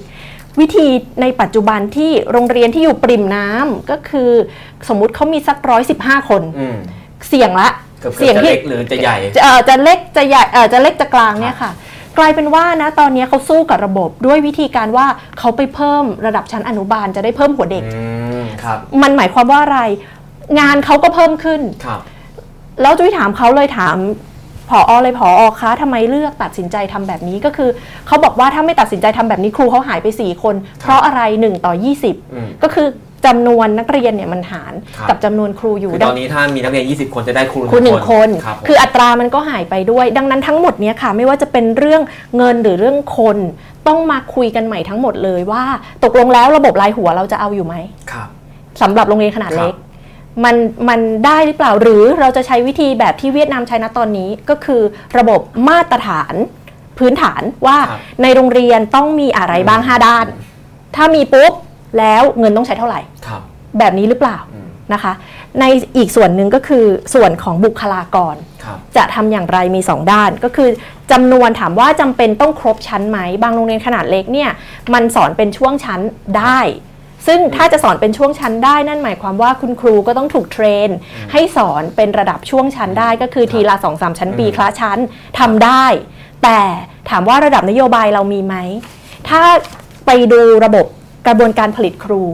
เราไม่ได้เทรนครูมาครับให้ทำสิ่งนี้ได้เลย multitasking นะ สอนป .1 ก็เดินสอนป .2 ก็เดินสอนป .1 ซึ่งซึ่งจริง ๆ สอนอยู่ในห้องเดียวกันครับแล้วก็คละอืม แล้วก็จัดเอ่อพวกแบบฝึกหัดให้แตกต่างกันเนี่ยได้ครับตามระดับความยากง่ายอืมแต่ครูเราไม่เคยถูกเทรน แล้วคพรัอบมาเทรนนะตอนนี้เราเทรนปลายทาง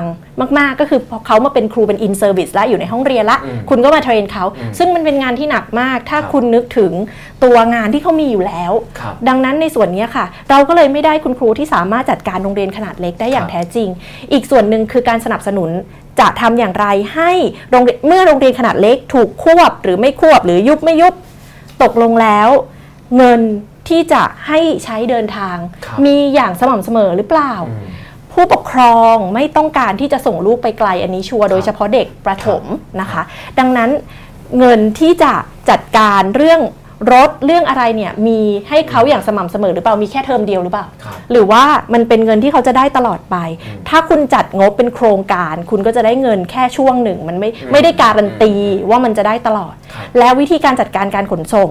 มันควรจะเป็นใครจัดการกันแน่แล้ววิธีเป็นแบบใด ถ้าคำตอบของจุ้ยก็คือ คุณต้องลงไปคุยกับท้องถิ่น คุณต้องลงไปคุยกับพื้นที่จะจัดครับแบบไหนแล้วแต่พื้นที่นั้นค่ะ ในส่วนการสนับสนุนเมื่อเกิดการควบรวมหรือการยุบโรงเรียนเนี่ยนโยบายของไทยยังไม่ชัดเจนเลยครับแล้วพ่อแม่ที่ไหนจะไว้ใจอืมให้ลูกเปลี่ยนโรงเรียนอืม ดังนั้นมันก็เลยเกิดแรงต้านในการควบยุบอะค่ะ โดยสรุปคือจุ้ยไม่เห็นว่าโจทย์ของการยุบไม่ยุบโรงเรียนเนี่ยมันควรจะพูดแค่ยุบไม่ยุบครับมันควรจะตั้งธงว่าคุณภาพการศึกษาในพื้นที่นี้เป็นอย่างไร โรงเรียนให้บริการได้ครับดีเพียงใด แล้วเราก็มาดูกันว่าโจทย์ของพื้นที่นั้นเหมาะกับการจัดการแบบไหน ครับผมก็ต้องดูรายกรณีรายพื้นที่อีกคล้ายๆ กับคุณสิทธาแล้วก็จะไปประเด็นต่อไปเรื่องกระจายอำนาจด้วยเชิญครับครับไปเสริมขอบคุณครับ เรื่อง การที่เราคุยกันเรื่องยุบไม่ยุบเนี่ยจริงๆผมว่าเราก้าวข้ามไม่ได้ละเพราะว่าวันนี้เนี่ยแท้จริงเราเราก็ไม่ได้มีมองใครมองเห็นว่าควรจะยุบทิ้งหายไปไหนนะครับเมื่อกี้สักครู่เนี่ยคุยกันถึงว่าควบมีควบรวมไม่รวม อันนี้อาจจะเป็นคำถามปลายเปิดไว้อ่าจริง ๆ มาดูในเชิงข้อมูลสักเล็กน้อยเนี่ยจะพบว่าที่มันสร้างความเหลื่อมล้ำปัจจุบันก็เพราะว่าโรงเรียนขนาดเล็กที่พูดกันอยู่เนี่ยนะครับหมื่นห้าพันโรงเรียนเนี่ยมีนักเรียนในระบบเนี่ยประมาณ 9 0 0 0 0 0กว่าคน หรือ 1 ล้าน เอาตรงกลม 1 ล้านคนนะครับ ส่วนเอาระดับ ใหญ่เลยใหญ่มากเนี่ยนะฮะที่เกิน 2,000เจอ3,000 คนนะฮะเรามีอยู่แค่เพียงเอิ่ม2,500 โรงครับ แต่มีนักเรียนในระบบ 3 ล้านกว่าคนอืมเห็นภาพก่อนนะฮะว่า ถ้าเรายังพูดกันอยู่แค่ว่าโรงเรียนขนาดเล็กขนาดกลางขนาดใหญ่เนี่ยมันก็จะเกิดแบบเนี้ยว่าเอาจำนวนอืมตัวนักเรียนเป็นจำนวนเนี่ยมานั่งตั้ง แล้วก็บอกอันนี้ใหญ่อันนี้เล็กแล้วมันก็จะไปอย่างนี้เรื่อยๆ เพราะอย่างที่อาจารย์พิสิทธิ์ว่า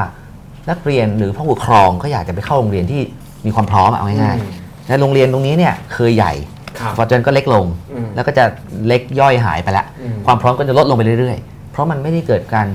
เอ่อวางแผนเป็นระบบ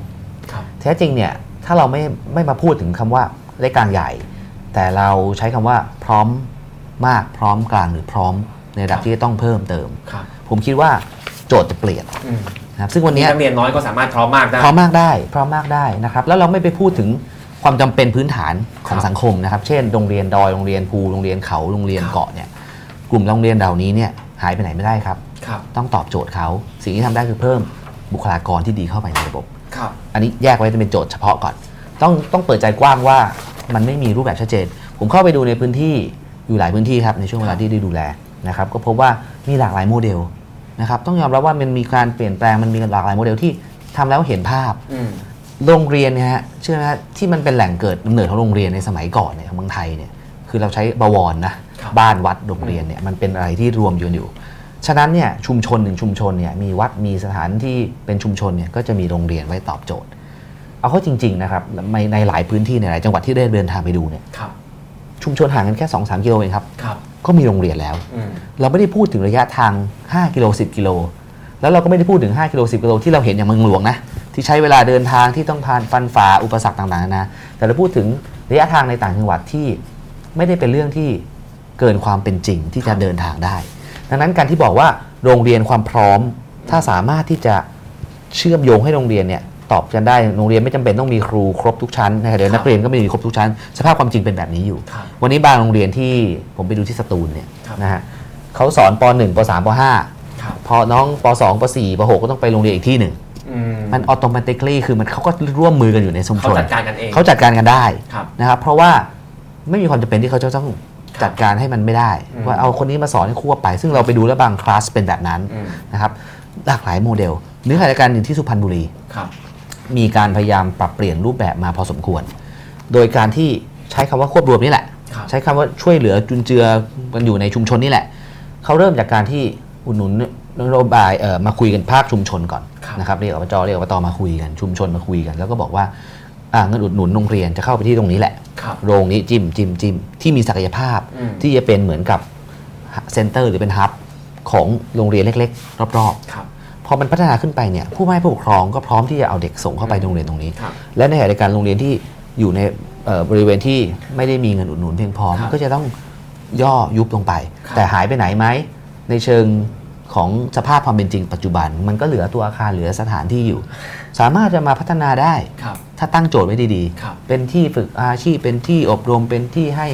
เป็นแหล่งชุมชนเรียนรู้ ผมว่ามันมีอีกหลายโจทย์ที่มันตอบเข้ามาไปได้ทำอย่างอื่นด้วยถูกไปต้องทำฟังก์ชันอื่นๆด้วย ดังนั้นรูปแบบต้องเปิดใจว่าการที่เราคุยกันถึงว่ายุบหายไปไหนไหมไม่มีหรอกครับครับแล้วขณะเดียวกันเนี่ยการเข้าถึงการศึกษา นั่นคือโจทย์สำคัญครับมากกว่า แล้วก็คุณภาพของของบุคลากรทางการศึกษาครับ ว่าตอบโจทย์หรือไม่ เพราะมันจะเป็นตัว drive ให้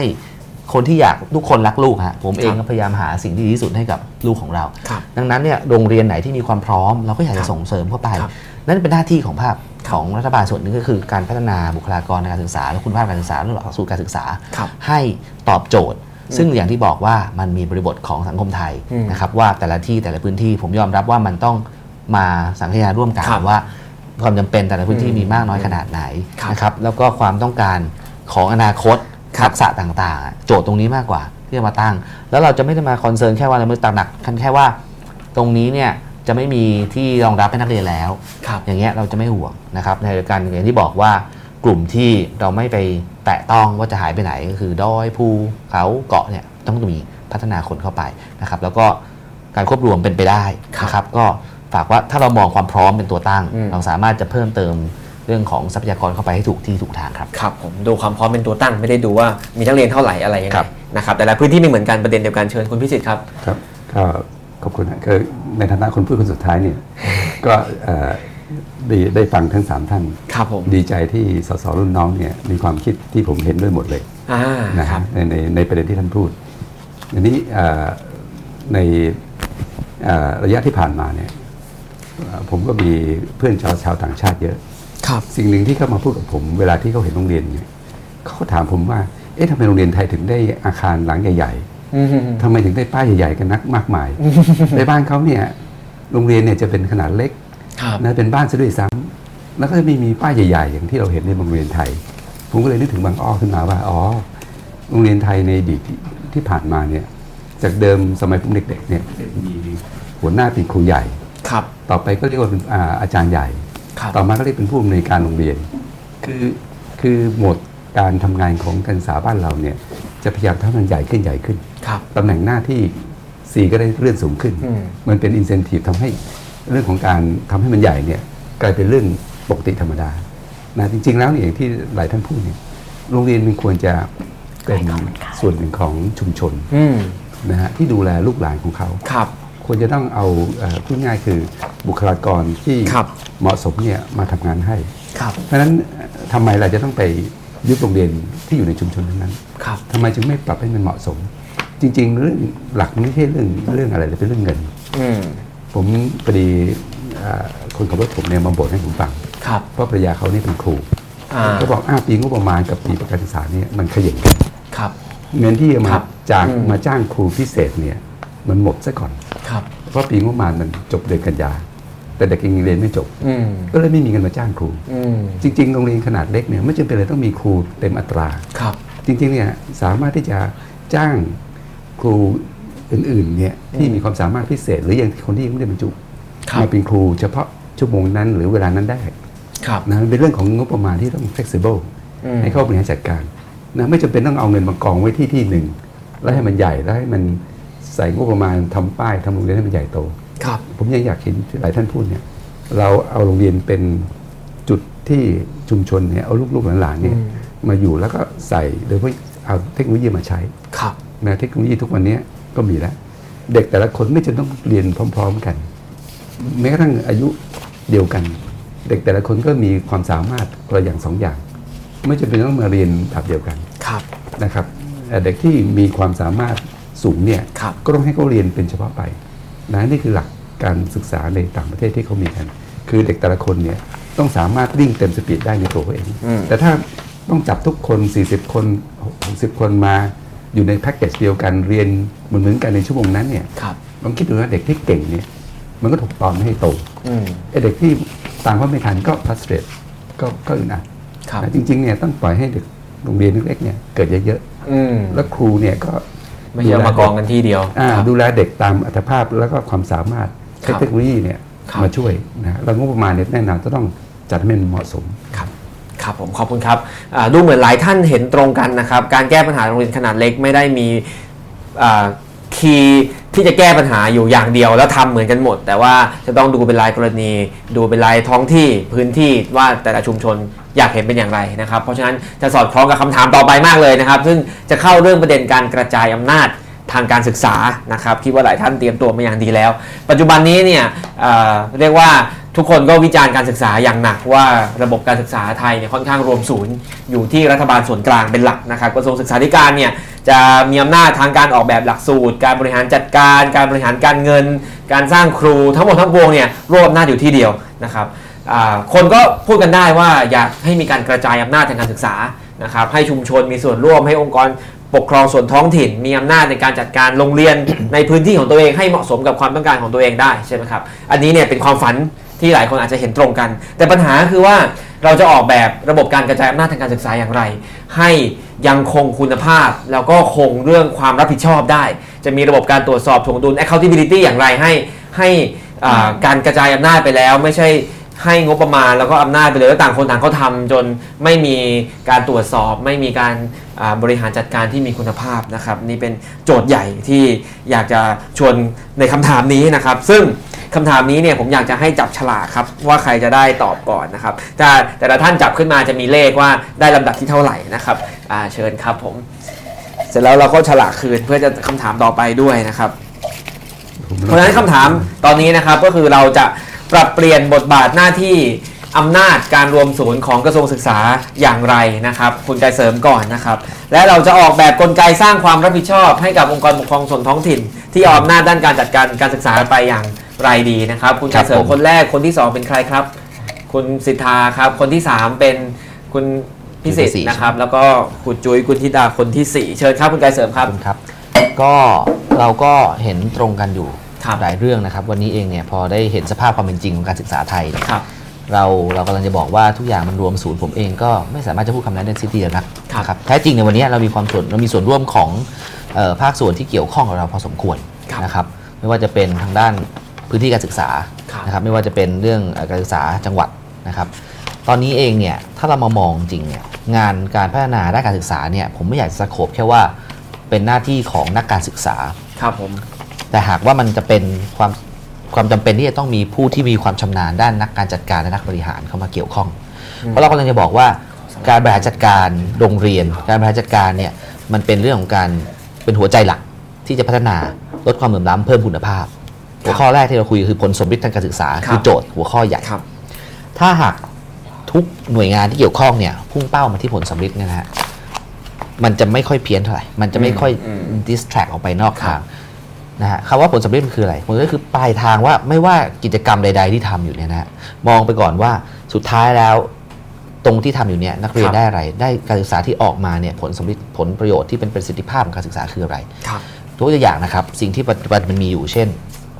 ระหว่างที่อยู่กระทรวงเองเนี่ยนะฮะมีคณะของกลุ่มครูก็ดีนะครับ ก็เข้ามาวนเวียนนะครับ แล้วก็บอกว่าวันนี้เนี่ยสวัสดิการเขาไม่ดีเลยนะครับครับแล้วก็กระทบเป็นขวัญกำลังใจ นะครับต่อการที่จะอยู่ในการเรียนการสอนนะครับแล้วก็อยากจะให้ดูแลช่วยเหลือครับนะครับเหล่านี้เนี่ยผมถามว่าโอเค เราบอกว่ามันมีความเชื่อมโยงกันได้ แต่หากว่าเราจะทำใด ๆก็ตามเนี่ยต้องกลับมามองก่อนว่าสิ่งที่ลงไปแล้วเนี่ยอืมกลับไปแล้วมีอะไรเกิดขึ้นกับนักเรียนครับนะครับ เช่น การที่ส่งเสริมสวัสดิการให้ครูดีขึ้นอืมเรากำลังอิมพลายเรากำลังจะแปลครับความหมายว่าครูจะสามารถที่จะส่งเสริมให้เด็กดีขึ้นใช่หรือไม่ ครับ ถ้าใช่ทำเลยครับครับ แต่วันนี้เนี่ยการที่เราเกิดขึ้นเนี่ย เรายังไม่สามารถจะมีตัวแก้สมการตัวนี้ได้อืมอันนี้คือโจทย์ใหญ่ของของบ้านเรานั้นผมจะบอกว่าการกระจายอำนาจนะครับ บนพื้นฐานต้องมีครับว่า standard คือการกระจายอำนาจจะต้องมีกระบวนการบางอย่าง เมื่อกี้โจทย์ดีมากคือ accountability ครับในการจัดจัดการการตรวจวัดได้ครับว่าทำอย่างไรที่จะเกิดผลประสิทธิภาพเอ่อ โมเดลบางอันที่คผรับมได้เคยนำเสนอแล้วผมคิดว่าน่าจะนำเอามาเพื่อพิจารณาใช้เนี่ยก็คือว่าครับเราบอกว่าคนที่เป็นครูปัจจุบันอย่างที่อาจารย์ว่าเนี่ยฮะเติบโตจากเป็นครูเป็นครูใหญ่แล้วเป็นผอต้องยอมรับครับครู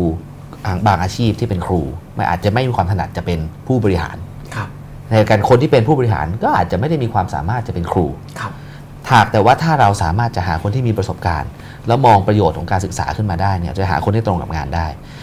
โมเดลบางตัวที่ผมเสนอก็คือว่าการที่ปัจจุบันเนี่ยนะครับเรากระจายออกไปว่าคนที่มาเป็นผู้บริหารโรงเรียนก็ต้องหยิบเอามาคัดเลือกขึ้นมาเนี่ย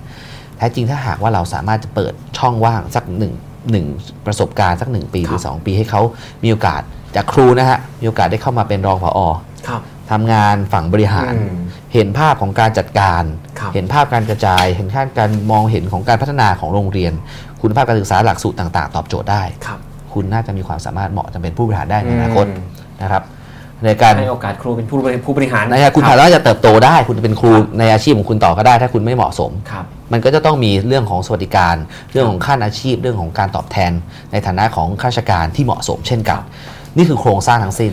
นี่คือการจัดการในเชิงของโครงสร้างทั้งระบบครับว่าหากแม้ว่าเราสามารถจะมองโจทย์ว่าสุดท้ายนะครับ การที่จะต้องพัฒนาทั้งหลายทั้งปวงนี้คือหมายความว่า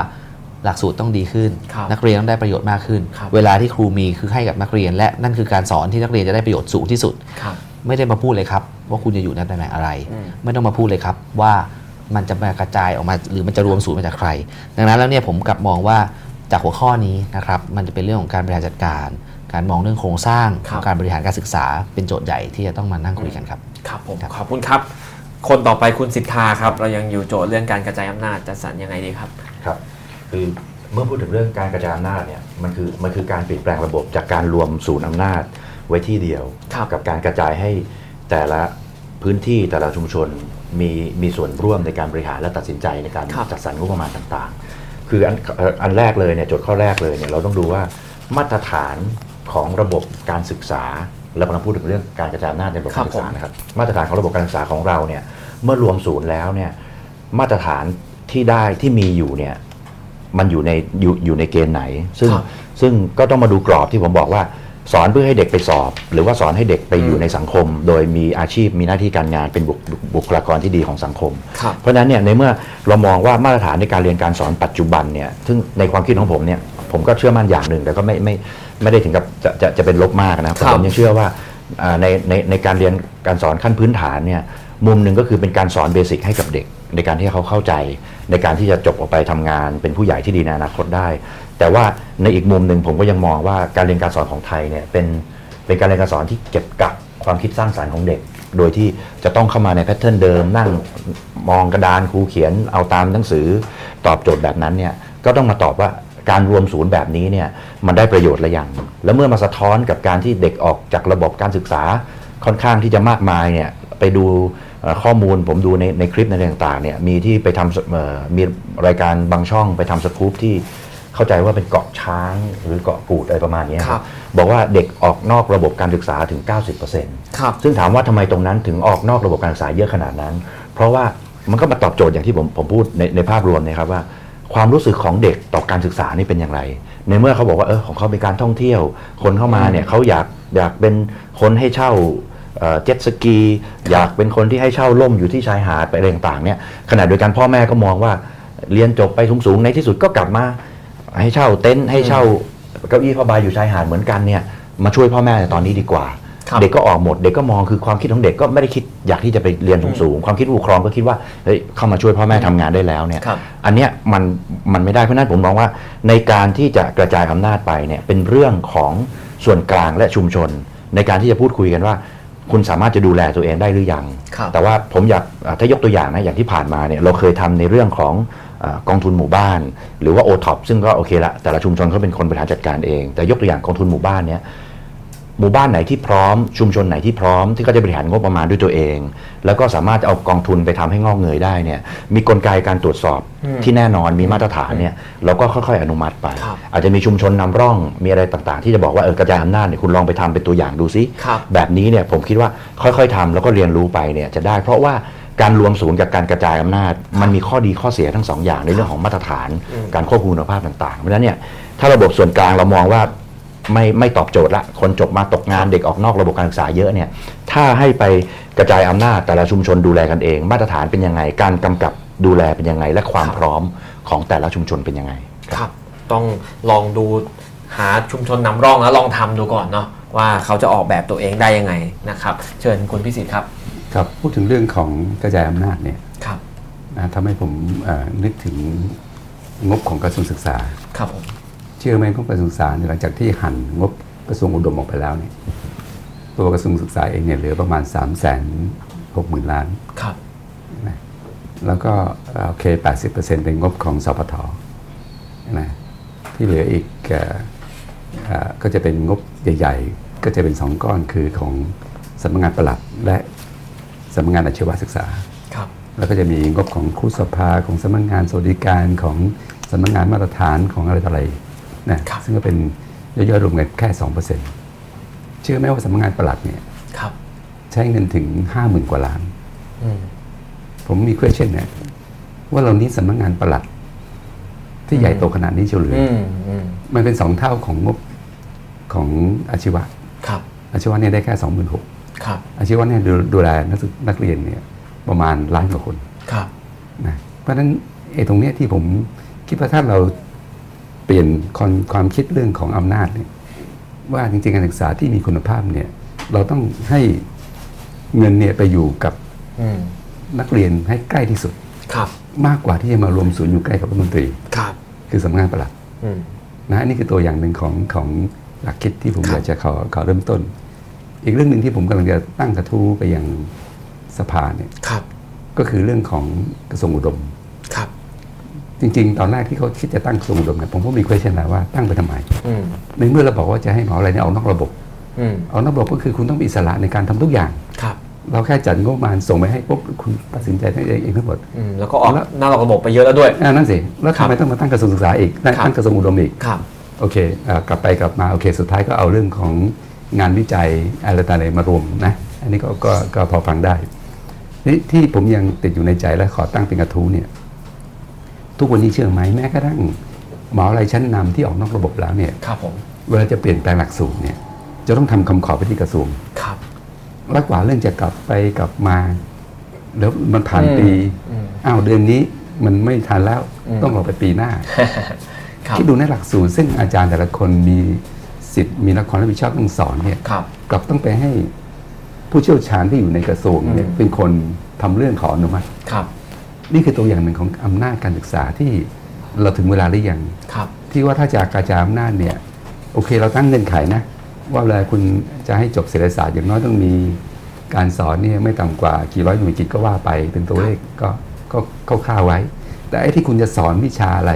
ครับนะสอนวิชาที่เกี่ยวโยงกับเทคโนโลยีใหม่ๆอะไรเนี่ยมันควรจะเป็นหน้าที่ของหมออะไรอืมของอาจารย์แต่ละคนที่เขาเป็นผู้เชี่ยวชาญในแต่ละด้านครับเนี่ย เขาดูแลเขาอยู่แล้วอืมคุณไม่ต้องมานั่งเขียนรายละเอียดแล้วต้องมานั่งให้เขาเนี่ยอนุมัติอืมมันเกิดการเมื่อทุกวันนี้ระบบที่เป็นอยู่เนี่ย อาจารย์หมออะไรก็ไม่มี incentive ไม่มีครับความแรงจูงใจที่จะปรับปรุงหลักสูตรเพราะต้องใช้เวลาต้องทำเรื่องเอกสารเป็นปึ้งอืมๆเข้าไปที่กระทรวง ก่อนเข้ากระทรวงก็ต้องผ่านภายในมหาลัยอีกครับนะนี่คือตัวอย่างหนึ่งของการกระจายอำนาจที่ผมคิดว่า มันถึงเวลาแล้วที่ไม่ว่าจะเป็นเรื่องของเงินครับ นะที่ควรจะต้องลงไปสู่ครับหน่วยที่ใกล้กับเด็กก็ดีหรืออำนาจในการตัดสินเกี่ยวกับหลักสูตรเนี่ยอืมมันควรจะลงไปอยู่ใกล้กับผู้อืมปฏิบัติครับกระทรวงหรือผู้มีอำนาจ ควรจะต้องตั้งเงื่อนไขครับแค่นั้นก็พอแล้วนะนี่ถ้าที่ทางนี้ได้ถูกเนี่ยผมเชื่อว่าการศึกษาเราก็จะดีกว่านี้อีกเยอะอ่าครับผมอ่าประเด็นเรื่องการออกแบบวิชาออกแบบเนื้อหาเองเนาะไม่ควรจะต้องรวบอำนาจไว้ที่สำนักปลัดอ่า เป็นผู้ยิ่งใหญ่ตัดสินใจทุกอย่างนะครับ กระทรวงกระทรวงกระทรวงอุดมครับผมขอบคุณคุณพิสิทธิ์ครับ เชิญคุณคุณธิดาครับค่ะเอ่อถ้าพูดเรื่องการกระจายอำนาจเนี่ยค่ะ ถ้าเราดูสภาพโรงเรียนจริงๆโรงเรียนไม่มีอำนาจในการตัดสินใจอะไรเลยนะคะครับเงินเนี่ยสมมุติว่าถ้าได้เงินค่า นมอาหารกลางวันใด ๆ มาเนี่คยรับก็ต้องใช้เฉพาะหมวดนั้นเท่านั้ครันบหรือแม้กระทั่งตึกที่เราเห็นเนี่ยโรงเรียนเองก็ไม่มีอำนาจในการออกแบบใด ๆ จะต้องใช้แบบตั้งแต่ตึกตึกที่เป็นแบบในอดีตเลยอืมแล้วก็เอาทำตามแบบนั้นเท่านั้น ตึกโรงเรียนก็จะเหมือนเหมือนๆกันหมด ใช่เป็นกล่องกล่องกล่องกล่องกล่องครับกล่องซึ่งเป็นแบบนานนมมาแล้วไม่ตอบโจทย์ในยุคปัจจุบัน ดังนั้นอำนาจสองอำนาจเนี่ยที่จำเป็นที่จะต้องกระจายให้ได้มากที่สุดก็คืออำนาจในการจัดการเงิน และอำนาจในการจัดการคนครับ ณตอนนี้มันรวมศูนย์เอาเรื่องคนก่อนอืมถามถ้าสนใจครูครูจุ้ยพูดหนึ่งเงินสองคนไม่ได้พูดเรื่องหลักสูตรนำมาก่อนด้วยเอาเงินกับคนก่อนเชิญค่ะครับก็คือจุยพูดเรื่องโครงสร้างพื้นฐานหลายครั้งครับแล้วจุยเชื่อว่ามันสำคัญด้วย คนเนี่ยถามว่าโรงเรียนบริหารจัดการได้ไหมทุกอย่างมันก็วนเข้าสู่ระบบ ราชการที่บอกว่า 1 ต่อ 20 แล้วคุณก็ครับไปคำนวณคนให้ได้ตามนั้น และไม่โรงเรียนไม่สามารถเลือกได้ด้วยว่าครูคนไหนจะมาประจำอยู่ที่โรงเรียนอะไรครับสิ่งที่เกิดขึ้นคืออะไร สิ่งที่เกิดขึ้นคือ คุณผิดฝาผิดตัวไปหมดเลยค่ะอืมคุณเอาครูพละมาสอนภาษาอังกฤษอืมคุณเอาครูที่ไม่มีความไม่เหมาะกับบริบทพื้นที่อืมมาอยู่ในบริบทพื้นที่หนึ่งดังนั้นสิ่งที่เกิดขึ้นก็คือคุณสร้างคุณภาพไม่ได้หรอกครับเพราะ โรงเรียนไม่สามารถบอกได้ว่าฉันอยากได้อะไรครับฉันอยากได้ครูแบบนี้แล้วฉันสามารถจัดการได้เองครับดังนั้นเนี่ยส่วนเนี้ยค่ะ เรื่องคนเนี่ยคำถามก็คือ ตอนเนี้ยเรากระจายอำนาจแบบอนาถาอยู่ ครับผมก็คือการทอดผ้าป่าอืมาเป็นเงินเดือนครู อย่างนี้ไม่ได้กระจายอำนาจแบบอนาถาอืมแบบอนาถามากครับๆก็คือเราก็ต้องไปหาเงินอ่าแต่ละผ้าแต่ละพื้นที่ก็ทำของตัวเองใช่เพราะครูไม่พอเราก็ครับไปหา ไปจ้างครูอัตราจ้างมา ซึ่งเขาก็ไม่มีความมั่นคงทางอาชีพหรอกค่ะ ครับเขาก็อยู่อยู่ไปอะด้วยเงิน 5,000 บาท 7,000 บาท คือจุ้ยเคยเจอน้อยที่สุด 3,000 บาท ครับ ต่อเดือน ต่อเดือนครับเขาบอกว่าเขาอยู่ในพื้นที่อะเขาก็ก็พอไหวอะก็เก็บอะไรกินไปจะนะอะไรแถวนั้นโรงเรียนครับช่วยอะไรก็ว่าไป ดังนั้นเนี่ยพอเราเห็นเลยว่า โครงสร้างราชการมันบังคับให้การตัดสินใจไปอยู่ข้างบน เยอะครับ ในเรื่องที่มันใกล้โรงเรียนมาก โรงเรียนทำอะไรไม่ได้เลย ดังนั้นส่วนเนี้ยราชการกล้าพอหรือเปล่าที่จะกระจายอำนาจส่วนนี้ นี่นี่จุยพูดเรื่องแค่การแบบว่า ครูคนไหนจะไปลงโรงเรียนไหน ยังไม่รวมเรื่องการเปิดสอบครูอีกนะคะครับถ้าเรื่องเปิดซึ่งสอบจะเป็นคำถามต่อไปด้วยอะอะเอาเรื่องนี้ก่อนเอาอะเรื่องกระจายอำนาจก่อนเปิดสอบครูก็เป็นเรื่องกระจายอำนาจ เพราะคนที่มีอำนาจเปิดสอบครูเนี่ยมันไม่ได้อยู่ในพื้นที่นี่คะมันอยู่ในมันอยู่ในกระทรวง ดังนั้นมันเกิดอะไรขึ้นมันก็เกิดการ กระจุกตัวคือตอนนี้เราผลิตครูมา แล้วเราก็ไม่สามารถกระจายครูได้ แล้วมันก็กองอยู่ตรงนั้น ถามว่าเรามีครูไม่พอจริงไหมไม่จริงนะคะ เรากระจายครูไม่ได้ต่างหากครับ เพราะโรงเรียนทำไม่ได้ เขตพื้นที่ทำไม่ได้ครับทีนี้เรามาถึงเรื่องเงินเมื่อกี้เรื่องเออ บุคลากรครับไปแล้วนะคะ พอเรื่องบุคลากรเนี่ย ถ้าโรงเรียนสามารถบริหารจัดการได้ ใช้สคูลบอร์ดที่เรามีอยู่แล้ว หรือว่ามันเป็นกรรมการบริหารโรงเรียนซึ่งไม่ฟังก์ชันเลยนะตอนนี้นะคะ มีมีกฎหมายรองรับ แต่ว่าในทางปฏิบัติทำไม่ได้เนี่ย มาเป็นนกลไกในการตรวจสอบใช้ Open Data คือคุณก็มีเอกสารอะไรคุณเปิดให้ประชาชนเห็นเลยเนี่ยช่วยกันตรวจสอบ คือมันไม่สามารถมีคนที่เก่งที่ดีได้ แต่เราสร้างระบบที่ดี และตรวจสอบและโปร่งใสได้นะคะ ส่วนเรื่องเงินเนี่ยค่ะ เหมือนกัน ตอนนี้เราเป็นแท่งทุกอย่างเป็นแท่งก็คือใช้ทุกอย่างเนี่ยเป็นหมวดเป็นหมวดเป็นหมวดเป็นหมวด ถามว่าโรงเรียนถ้าอยากพัฒนาเรื่อง โรงเรียนนี้มีปัญหาเรื่องห้องน้ำครับอะก็ต้องไปรอเงินลงทุน ซึ่งก็อาจจะไม่ปีนั้นไม่ได้เงินลงทุนทำยังไง ห้องน้ำก็ รอไปอย่างเงี้ยค่ะ โรงเรียนก็บริหารจัดการไม่ได้ จะทำอย่างไรคุณไปคลี่คลายล็อกของราชการตรงไหนครับให้โรงเรียนบริหารจัดการเงินแต่ละก้อนได้ โดยที่เราสร้างมาตรฐานพื้นฐานเอาไว้ ว่าจำนวนเงินที่เหมาะสมในการบริหารจัดการโรงเรียนในแต่ละขนาดควรจะเป็นเท่าไหร่ครับแล้วโรงเรียนบริหารจัดการมีชุมชน ช่วยเข้ามาตรวจสอบ มีเทคโนโลยีช่วยเข้ามาในการเปิดเผยข้อมูลในการตรวจสอบ ไม่งั้นไม่งั้นเนี่ยเราก็จะพบภาพเดิมค่ะ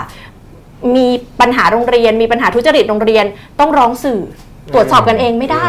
ครับ เราอยากให้ชุมชนสามารถตรวจสอบโรงเรียนของเขาได้ในเมื่อมันเป็นโรงเรียนของลูกเขาครับผม ค่ะ โอเคขอบคุณครับให้ชุมชนก็มีโอกาสในการร่วมตรวจสอบด้วยค่ะนะครับ อันนี้เป็นอ่าหลักเรื่อง accountability ที่สำคัญที่เปิด ปลายเปิดไว้นะครับ แต่พูดถึงเรื่องกระจายอำนาจนี่ดูเหมือนว่ามีประเด็นเยอะแยะเลยที่ต้องค่อยๆ กระจายอำนาจกันทีละจุดทีละจุดไปนะครับอ่าคำถามข้อต่อไปนะครับก็จะต่อจากที่คุณกุลธิดาพูดเลย ผมจะเชิญให้จับก่อน จับก่อนถามทีหลัง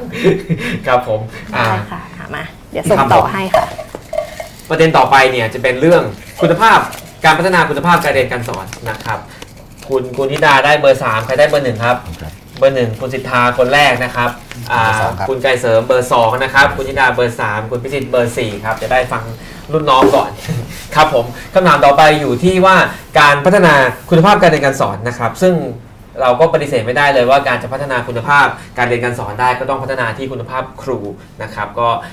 ตอบประเด็นเมื่อกี้เลยนะครับ ปัจจุบันเนี่ยประเทศไทยมีครูประมาณ 7 0 0 0 0 0 คนนะครับครูที่ทำงานเกี่ยวข้องกับนักเรียนยากจนและนักเรียนที่ด้อยโอกาสเนี่ยประมาณ 1 0 0 0 0แคนนะครับครูเป็นหัวใจสำคัญของคุณภาพห้องเรียนและการเรียนการสอนการพัฒนาเด็กของเรานะครับ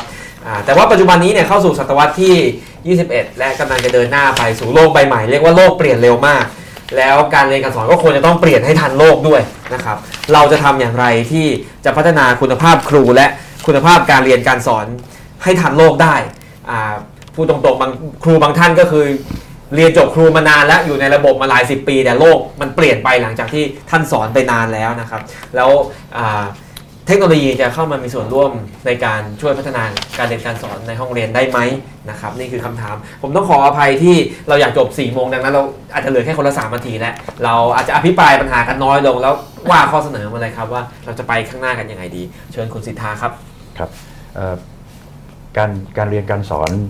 ที่เกิดขึ้นตั้งแต่อดีตคือหลาย ๆ อย่างที่ที่ครับเอ่อคนโบราณสั่งสอนกันมาเนี่ยนะครับจนปัจจุบันเนี่ยมันมันใช้ไม่ได้แล้วอืมหลาย ๆ เรื่อง อย่างเช่นเมื่อก่อนบอกรักวัวให้ถูกรักลูกให้ตี อืม เดี๋ยวเนี้ยตำราการสอนทุกอย่างบอกไม่ควรตีลูก ครับครูก็ไม่ควรตีลูกศิษย์ครับนะครับ แต่ว่าอันหนึงเนี่ยที่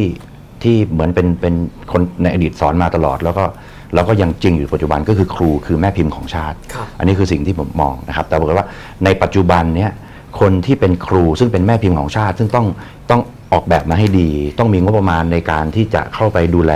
ให้แม่พิมพ์เนี่ยได้มาตรฐานอยู่ตลอดเวลาเนี่ยครับกลับมีน้อยมากครับนะครับ ซึ่งถ้าเกิดแม่พิมพ์ดีเนี่ยตัวอินพุตต่างๆเนี่ยจะลดราคาลงมาก็ได้ แต่ยังไงก็ยังพิมพ์ออกมาได้ได้สวยงามเหมือนเดิมอยู่เพราะฉะนั้นในส่วนของครูเนี่ยเป็นส่วนสำคัญในการพัฒนาการเรียนการสอน ครับซึ่งจะแก้ไขทั้งระบบเนี่ยมันต้องไปดูทั้งเรื่องเนื้อหาของหลักสูตร ครับ แล้วก็ตัวครูด้วยว่าจะตอบสนองต่อเนื้อหานั้นหรือไม่ ซึ่งผมมองว่าอีกไกลแต่เราต้องเริ่มทำนะครับ ผมก็อยากยกตัวอย่างเรื่องการเรียนการสอนอย่างเอาเอาโรงเรียนที่อยู่ในประเทศไทยนะครับ ที่ผมเคยบอกว่าบรเออร์ทางการศึกษาเนี่ยคือคือฐานะของคุณพ่อคุณแม่ที่จะส่งลูกได้ ถ้าเราไปดูการศึกษาของของโรงเรียนที่เขาเป็นหลักสูตรอินเตอร์ หรือว่าจากจากต่างชาติเข้ามาเนี่ยจะแตกต่างจากเราโดยสิ้นเชิง ซึ่งผมบอกว่านักเรียนไทยเรียนไปเนี่ยเรียนให้เก่งไงไม่มีทางเก่งกว่าครู แต่นักเรียนโรงเรียนอินเตอร์เนี่ยครับเขาสอนเด็กคือให้เด็กรู้จักทำกิจกรรมกลุ่ม ให้คิดให้โจทย์ไปแล้วเด็กไปต่อยอดค้นหาเองในอินเทอร์เน็ตเอาครับหาจากแหล่งตำราต่างครับๆเด็กมีโอกาสที่จะเก่งกว่าครู ไม่ใช่ไม่ใช่ไม่ใช่เรื่องพูดเล่นครับเก่งกว่าจริง ๆนะครับ เด็กเล็ก ๆ เนี่ยเขาส่งไปเลยคุณไปทำอ่าไป survey เข้าไปอย่างที่ผมเคยเห็นเข้าไป survey ในร้านเซเว่นอีเลเว่นไปดูซิการใช้ถุงพลาสติกเป็นยังไงออกมาสรุปซิว่าเซเว่นอีเลเว่นทั้งประเทศเนี่ย น่าจะมีถุงพลาสติกออกมาเท่าไหร่ก่อความเสียหายให้กับอะไรบ้างยังไงบ้างเนี่ยเด็กต้องไปจนกระทั่งไปดูระบบนิเวศทั้งทะเลถุงทุกอย่าง แล้วก็บอกมาเลยว่าการแก้ไขเป็นยังไง สรุปมาเป็นอินโฟกราฟิกอืมแผ่นเดียวอืมแล้วก็เด็กสามารถทำได้ตั้งแต่อายุยังไม่ถึง 10 ขวบอืมโรงเรียนไทยคิดเองซึ่งเราจบมาจบเริ่มมาเรียนทำพวกนี้ก็ตอนที่แบบเรียนอุดมศึกษาแล้วเรียนอะไรแล้วเนี่ยมันครับมันมันมันต่างกันเยอะครับนะครับเพราะฉะนั้นเนี่ยผมบอกว่าในเรื่องของเนื้อหาหลักสูตรเนี่ยของไทยเนี่ย เรายังยึดอันเดิม ซึ่งซึ่งอย่างเดิมเนี่ยคุณท่องสูตรคูณได้เก่งคุณก็เก่ง ครับแต่ปัจจุบันไม่ใช่ ครับคือทุกอย่างที่เราสอนเนี่ยคนที่จะเป็นคู่แข่งของเราก็คือแมชชีนก็คือ AI ครับในอนาคต อืมเพราะฉะนั้นเนี่ยเด็กไทยถ้าเรียนไปแบบเดิมหลักสูตรเดิมเนี่ยจบออกมามันไม่มีงานทำครับเพราะว่าหลักสูตรยังเป็นแบบเดิมอยู่ อืมที่อื่นเขาเปลี่ยนหมดแล้ว อืมไม่ไม่มีใครกล้ากำหนดอนาคตของคนเกิน 3 ปี 5 ปีในปัจจุบัน ครับเขาจะบอกเลยว่าควรยังไงแต่ของเราเนี่ยเป็นล็อกเลยว่าเฮ้ยแม่งอีก 10 ปีข้างหน้าต้องเป็นอย่างนี้อีก 20 ปีข้างหน้าต้องเป็นอย่างนี้เนี่ย มันไม่ได้ครับมันต้องมาปรับอันนี้ไม่ได้ไม่ได้ไม่ได้แบบแต่หมายถึงเรื่องเรื่องการเมืองเรื่องอะไรผมพูดพูดในภาพรวมทั่วไปนะครับมันเป็นอย่างนี้ แล้วก็เพราะฉะนั้นเนี่ยการที่จะสอนเด็กเนี่ยต้องให้เขารู้ว่าไอ้ระบบปัจจุบันเนี่ยอ่าคอมพิวเตอร์ทำงานยังไง AI ทำงานยังไง คุณจะหาความรู้จากที่ไหน ซึ่งก็จะตรงจากที่หลาย ๆ ท่านพูดนะฮะเรื่องภาษาเรื่องอะไรต่างๆเนี่ยเป็นเป็น basic สำคัญ เพราะฉะนั้นเนี่ยเอ่อในส่วนเพราะในโจทย์ก็จะมีเกี่ยวกับเรื่องของเด็กด้อยโอกาสด้วยนะในส่วนของเด็กด้อยโอกาสก็คือในการศึกษาโดยตัวของเด็กเองหรือที่ที่บ้านครับ เรารัฐบาลสนับสนุนอย่างไร ในเรื่องการศึกษาออนไลน์ หรือว่าในการศึกษาที่เอาเทคโนโลยีใหม่ๆมาช่วย ให้ทุกครอบครัวสามารถเข้าถึงการศึกษาได้ครับครับผมขอบคุณครับคุณไกรเสริมครับครับผมผมได้เรียนเอาไว้ว่าหากเรามองบริบทของโรงเรียน แบ่งเป็นประเภทตามความพร้อมเนี่ยนะครับเราน่าจะตั้งโจทย์การแก้ปัญหา หรือการเพิ่มศักยภาพของครูเข้าไปให้มันตรงประเด็นมากขึ้น ผมยกตัวอย่างนะครับว่าสักครู่เราบอกแล้วว่าอย่างในโรงเรียนระดับที่เป็นความพร้อมน้อยเนี่ยนะฮะครับเด็กอยู่ในระบบเนี่ยประมาณล้านหนึ่ง นะฮะได้พร้อมมากเนี่ยแย่งเข้าไปเนี่ยประมาณ 3 ล้านกว่า แล้วแบบพร้อมตรงกลางๆเนี่ยสองล้านกว่าคนครับตัวเลขประมาณแบบเนี้ยนะครับถ้าเรามามองว่าการที่พัฒนาครูเนี่ยนะฮะมันก็เป็นส่วนหนึ่งนะครับการพัฒนาครูก็แน่นอนว่า ตอนนี้มันมีเรื่องของหลักสูตรครับเป็นเป็นแกนกลาง เราก็มีหลักสูตรแกนกลาง เรามีหลักสูตรวิชาหลักอะไรต่างๆ ที่จะต้องเข้าตามมาตรฐานเนี่ยซึ่งอันเนี้ยมันเป็นเรื่องที่อาจจะต้องไปแตะต้อง แล้วก็มาดูว่าเอ่อ กรมวิชาการที่เขาไม่อืมไม่มีแล้วปัจจุบันเนี่ยอาจจะต้องมามั่งพูดกันใหม่ว่า อะไรที่มันตรงกับความจำเป็นความต้องการของประเทศครับนะครับ แล้วก็ไปปรับให้เข้ากับสภาพของแต่ละโรงเรียนครับผมต้องบอกอย่างนี้ว่าเราจำเป็นต้องมองว่ามันมันมัน one size doesn't fit all โรงเรียนระดับที่มีความพร้อมน้อยเราต้องเพิ่มอะไรฮะอย่างที่เขาขาดเขาขาดเรื่องหลายอย่างนะฮะอุปกรณ์การเรียนการสอน รูปแบบของการจัดการครับเราก็ต้องไปเพิ่มศักยภาพตรงนั้น ค่อยๆไต่ระดับครับให้เขาขึ้นมาให้ได้ เพิ่มและโรงเรียนระดับที่มีความพร้อมมากเนี่ยเขาไปไกลแล้วฮะครับนักเรียนเนี่ยเข้ามาในระบบเนี่ยถือว่ามีความมีความมีมีความรู้เยอะอืมนะครับแล้วก็มีการแข่งขันเยอะแยะมากมายที่เขาเข้ามา แล้วเขาก็มีความมุ่งมั่นแล้วก็มีความตั้งใจ พอสมควรแล้วเพราะในระบบตรงเนี้ยสามล้านกว่าคนเนี่ยเราไม่ได้บอกว่าขี้เหร่นะครับเด็กนักเรียนไทยเนี่ยมีศักยภาพมีความเรียนมีมีความรู้มีความครับเอ่อความตั้งใจในการทำอะไรทำได้นะครับนี่เราอย่าไปบอกว่าต้องไปพัฒนากันแค่ ครูโดยไม่ไปแตะต้องว่าอืมหลักสูตรที่เขาต้องการคืออะไรครับนะครับแต่ไม่ปฏิเสธว่าครูในระบบก็จำเป็นที่จะต้องปรับปรับเปลี่ยนนะครับแต่เพียงแต่ว่า4 0 0แสนกว่าคนเมื่อสักครู่7 0 0แสนน่าจะรวมอุดมด้วยก็ดีเนี่ยนะฮะ4แสนกว่าคนที่เป็นครูในระบบเนี่ยนะฮะก็ก็จะเกษียณไปทุก ๆ ปีแหละมีพอครับสมควรนะนะครับงั้นระบบใหม่ ๆเข้ามาเนี่ยก็ยังไปแตะต้องที่อุดมอยู่ดีอืมว่า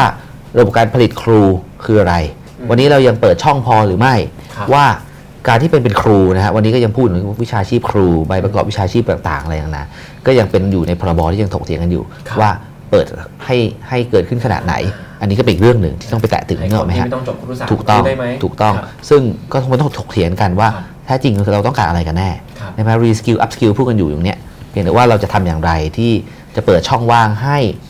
มองไปที่ปลายทางแล้วครับเด็กนักเรียนเขาสามารถจะมี skill สำหรับอนาคตได้ครับนะครับครูเป็นส่วนประกอบหนึ่ง นะครับเพียงแต่ว่าถ้าเราปรับเอาตามสภาพของความพร้อม เราจะสามารถปรับเปลี่ยนเข้าไปได้ ผมเห็นในระบบที่ที่เคยเห็นเนี่ยอย่างที่พื้นที่นวัตกรรมเช่นกันครับพยายามจะยกตัวอย่างให้เห็นภาพ เพราะว่าพอกำหนดเป็น sandbox ที่เราได้ทำกันอยู่ปัจจุบันเนี่ยเราเห็นการเปลี่ยนแปลงอย่างที่พี่ปุ่นว่าเราจะเห็นว่าในบางพื้นที่เนี่ยเข้าไปทำเนี่ยน้องเขาใช้วิธีการเรียนแบบฐานการวิจัยครับเข้าไปศึกษาแบบนี้นะครับเข้าไปศึกษาว่าวันหนึ่งเนี่ย อยากจะไปดูเรื่องสตรีทเอ่อเอ่อถนนคนเดินอืมเข้าไปเก็บข้อมูลเข้ามาทำสถิติ เก็บค่าไฟเก็บอะไรต่างครับๆแล้วก็มาทำข้อสรุปแล้วก็ได้เป็นผลงานออกมา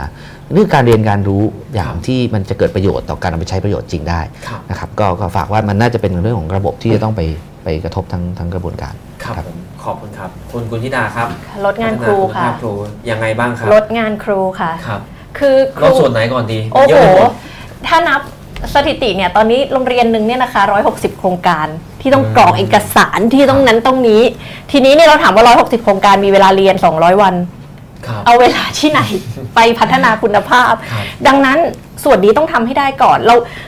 แล้วเราพยายามลื้อดูละทุกโครงสร้างแล้ว เราก็ไปลื้อดูตรงงบประมาณปรากฏว่างบประมาณประเทศไทยไอโครงการอย่างเงี้ยครับไม่โดนตัดเลยสักกระบาทอืมดังเช่นั้นนเช่นอะไรบ้างโครงการ มันมีแบบมีโครงการที่เอาครูไปอบรมเยอะๆให้พูดอ่าชื่อได้ไหม ครับสักสองสามอัน เนี่ยสร้างจริยธรรมปราบปรามทุจริตใดครับๆทั้งนี้มันเป็นสิ่งที่คุณก็ทำอยู่ในโรงเรียนได้อยู่แล้ว ไม่จำเป็นต้องแยกออกมาเป็นโครงการอีกครับคุณก็ไปแยกมันซะ ดังนั้นพอมันมีอย่างเงี้ยคุณครูต้องไปทำงานเพิ่มต้องพาเด็กออกนอกห้องเรียนเดี๋ยวก็ต้องพาเด็กไปแข่งเดี๋ยวก็ต้องทำนู่นทำนี่เต็มไปหมด แล้วไอ้งานภาระจริง ๆ ที่ได้สอนนี่มันเหลือแค่จิดเดียวครับนี่ยังไม่รวมทำกับข้าวหรือว่าซ่อมหลังคานะคะดังนั้นถ้าเราไม่สามารถลดงานส่วนนี้ได้ การที่เราจะไปพูดเรื่องหลักสูตรเนี่ยอืมมันยากอืม เพราะว่าพื้นฐานมันยังเป็นแบบนี้อยู่ครับ นะคะเอ่อ ก็คืออาจจะเป็นนโยบายที่อ่าคนส่วนกลางเห็นความสำคัญ ก็เลยต้องใส่ที่โรงเรียนก็เลยมีโครงการต่างๆ ขึ้นมาโดยที่ไม่ถามโรงเรียน ครับ ค่ะเอ่อแล้วหลายโครงการก็ไม่ได้ไม่ได้เกิดประโยชน์กับโรงเรียนอะนะคะ เป็นโครงการถ่ายรูปโชว์สวยๆไปนะคะ ครับ ทีนี้พอเรามาถึงมาพูดถึงเรื่องการผลิตครูเนี่ยค่ะ ส่วนหนึ่งที่น่าสนใจมากของการผลิตครูเราเนี่ยจุ้ยมองว่าเรายังหน่วยงานผลิตครูของเราเนี่ยยังไม่สามารถผลิตให้ครูสามารถเป็นผู้สร้างสรรค์ได้อย่างแท้จริงครับหมายความว่าอะไร ถ้าเรานึกย้อนไปไล่ดูหลักสูตรผลิตครูนะคะเราใช้แค่ 3 หน่วยกิจที่จะสอนครูในการวิเคราะห์ผลประเมินเด็กอืมคือเวลาคุณมีข้อสอบโอเน็ตคุณไม่สามารถดูเฉพาะตัวเลขที่เป็นแบบ ตัวเลขกลมกลมกลมรวมรวมๆได้ คุณต้องไล่ดูได้ว่าเด็กอ่อนตรงไหน คือถ้าไล่ได้รายข้อสอบครับคุณจะรู้เลยว่าเด็กคุณอ่อนอะไรอืมแล้วเสร็จแล้วคุณทำอะไรต่อคุณเป็นครู คุณก็ต้องไปออกแบบ ห้องเรียนให้เหมาะกับเด็กครับๆทีนี้ทั้งหลักสูตรเนี่ยค่ะ เรียน 3 หน่วยกิจ ประมาณ 70%ของ 3 หน่วยกิจนี้เป็นเรื่องระเบียบกระทรวงซะแทนที่มันจะได้เป็นการออกแบบแล้วก็พัฒนาห้องเรียนของตัวเอง บนฐานข้อมูล อืมอันนี้ก็หายไปเลยจากหลักสูตรไทย ดังนั้นหลักสูตรการผลิตครูเนี่ยต้องยกเครื่องในเรื่องของการทำเอ่อ lesson plan หรือว่าหลักสูตรที่มันตอบโจทย์ครับโรงเรียนและพื้นที่ของตัวเองให้ได้อะนะคะในในส่วนตั้งแต่ต้นน้ำเลย ในส่วนกลางน้ำที่เข้ามาละคุณครูเข้ามาละอยากเนี่ย up skill re skill ใดๆก็ตาม จุ้ยมองว่าปัจจุบันนี้เราใช้การอบรมมากเกินไปจริงครับๆการอบรมสเกลใหญ่เหมาะกับการ สื่อสารข้อมูล เช่น คุณครับจะสื่อสารว่าเปลี่ยนแปลงระเบียบแล้วนะ คุณใช้สเกลใหญ่แบบนั้นได้ แล้วก็มาถ่ายรูปอะไรของคุณคุณทำไป แต่มันไม่เหมาะกับการสร้างทักษะของครูครับเพราะว่าอะไร เพราะว่าการสร้างทักษะคือคุณก็ต้องมีคุณก็ต้องมี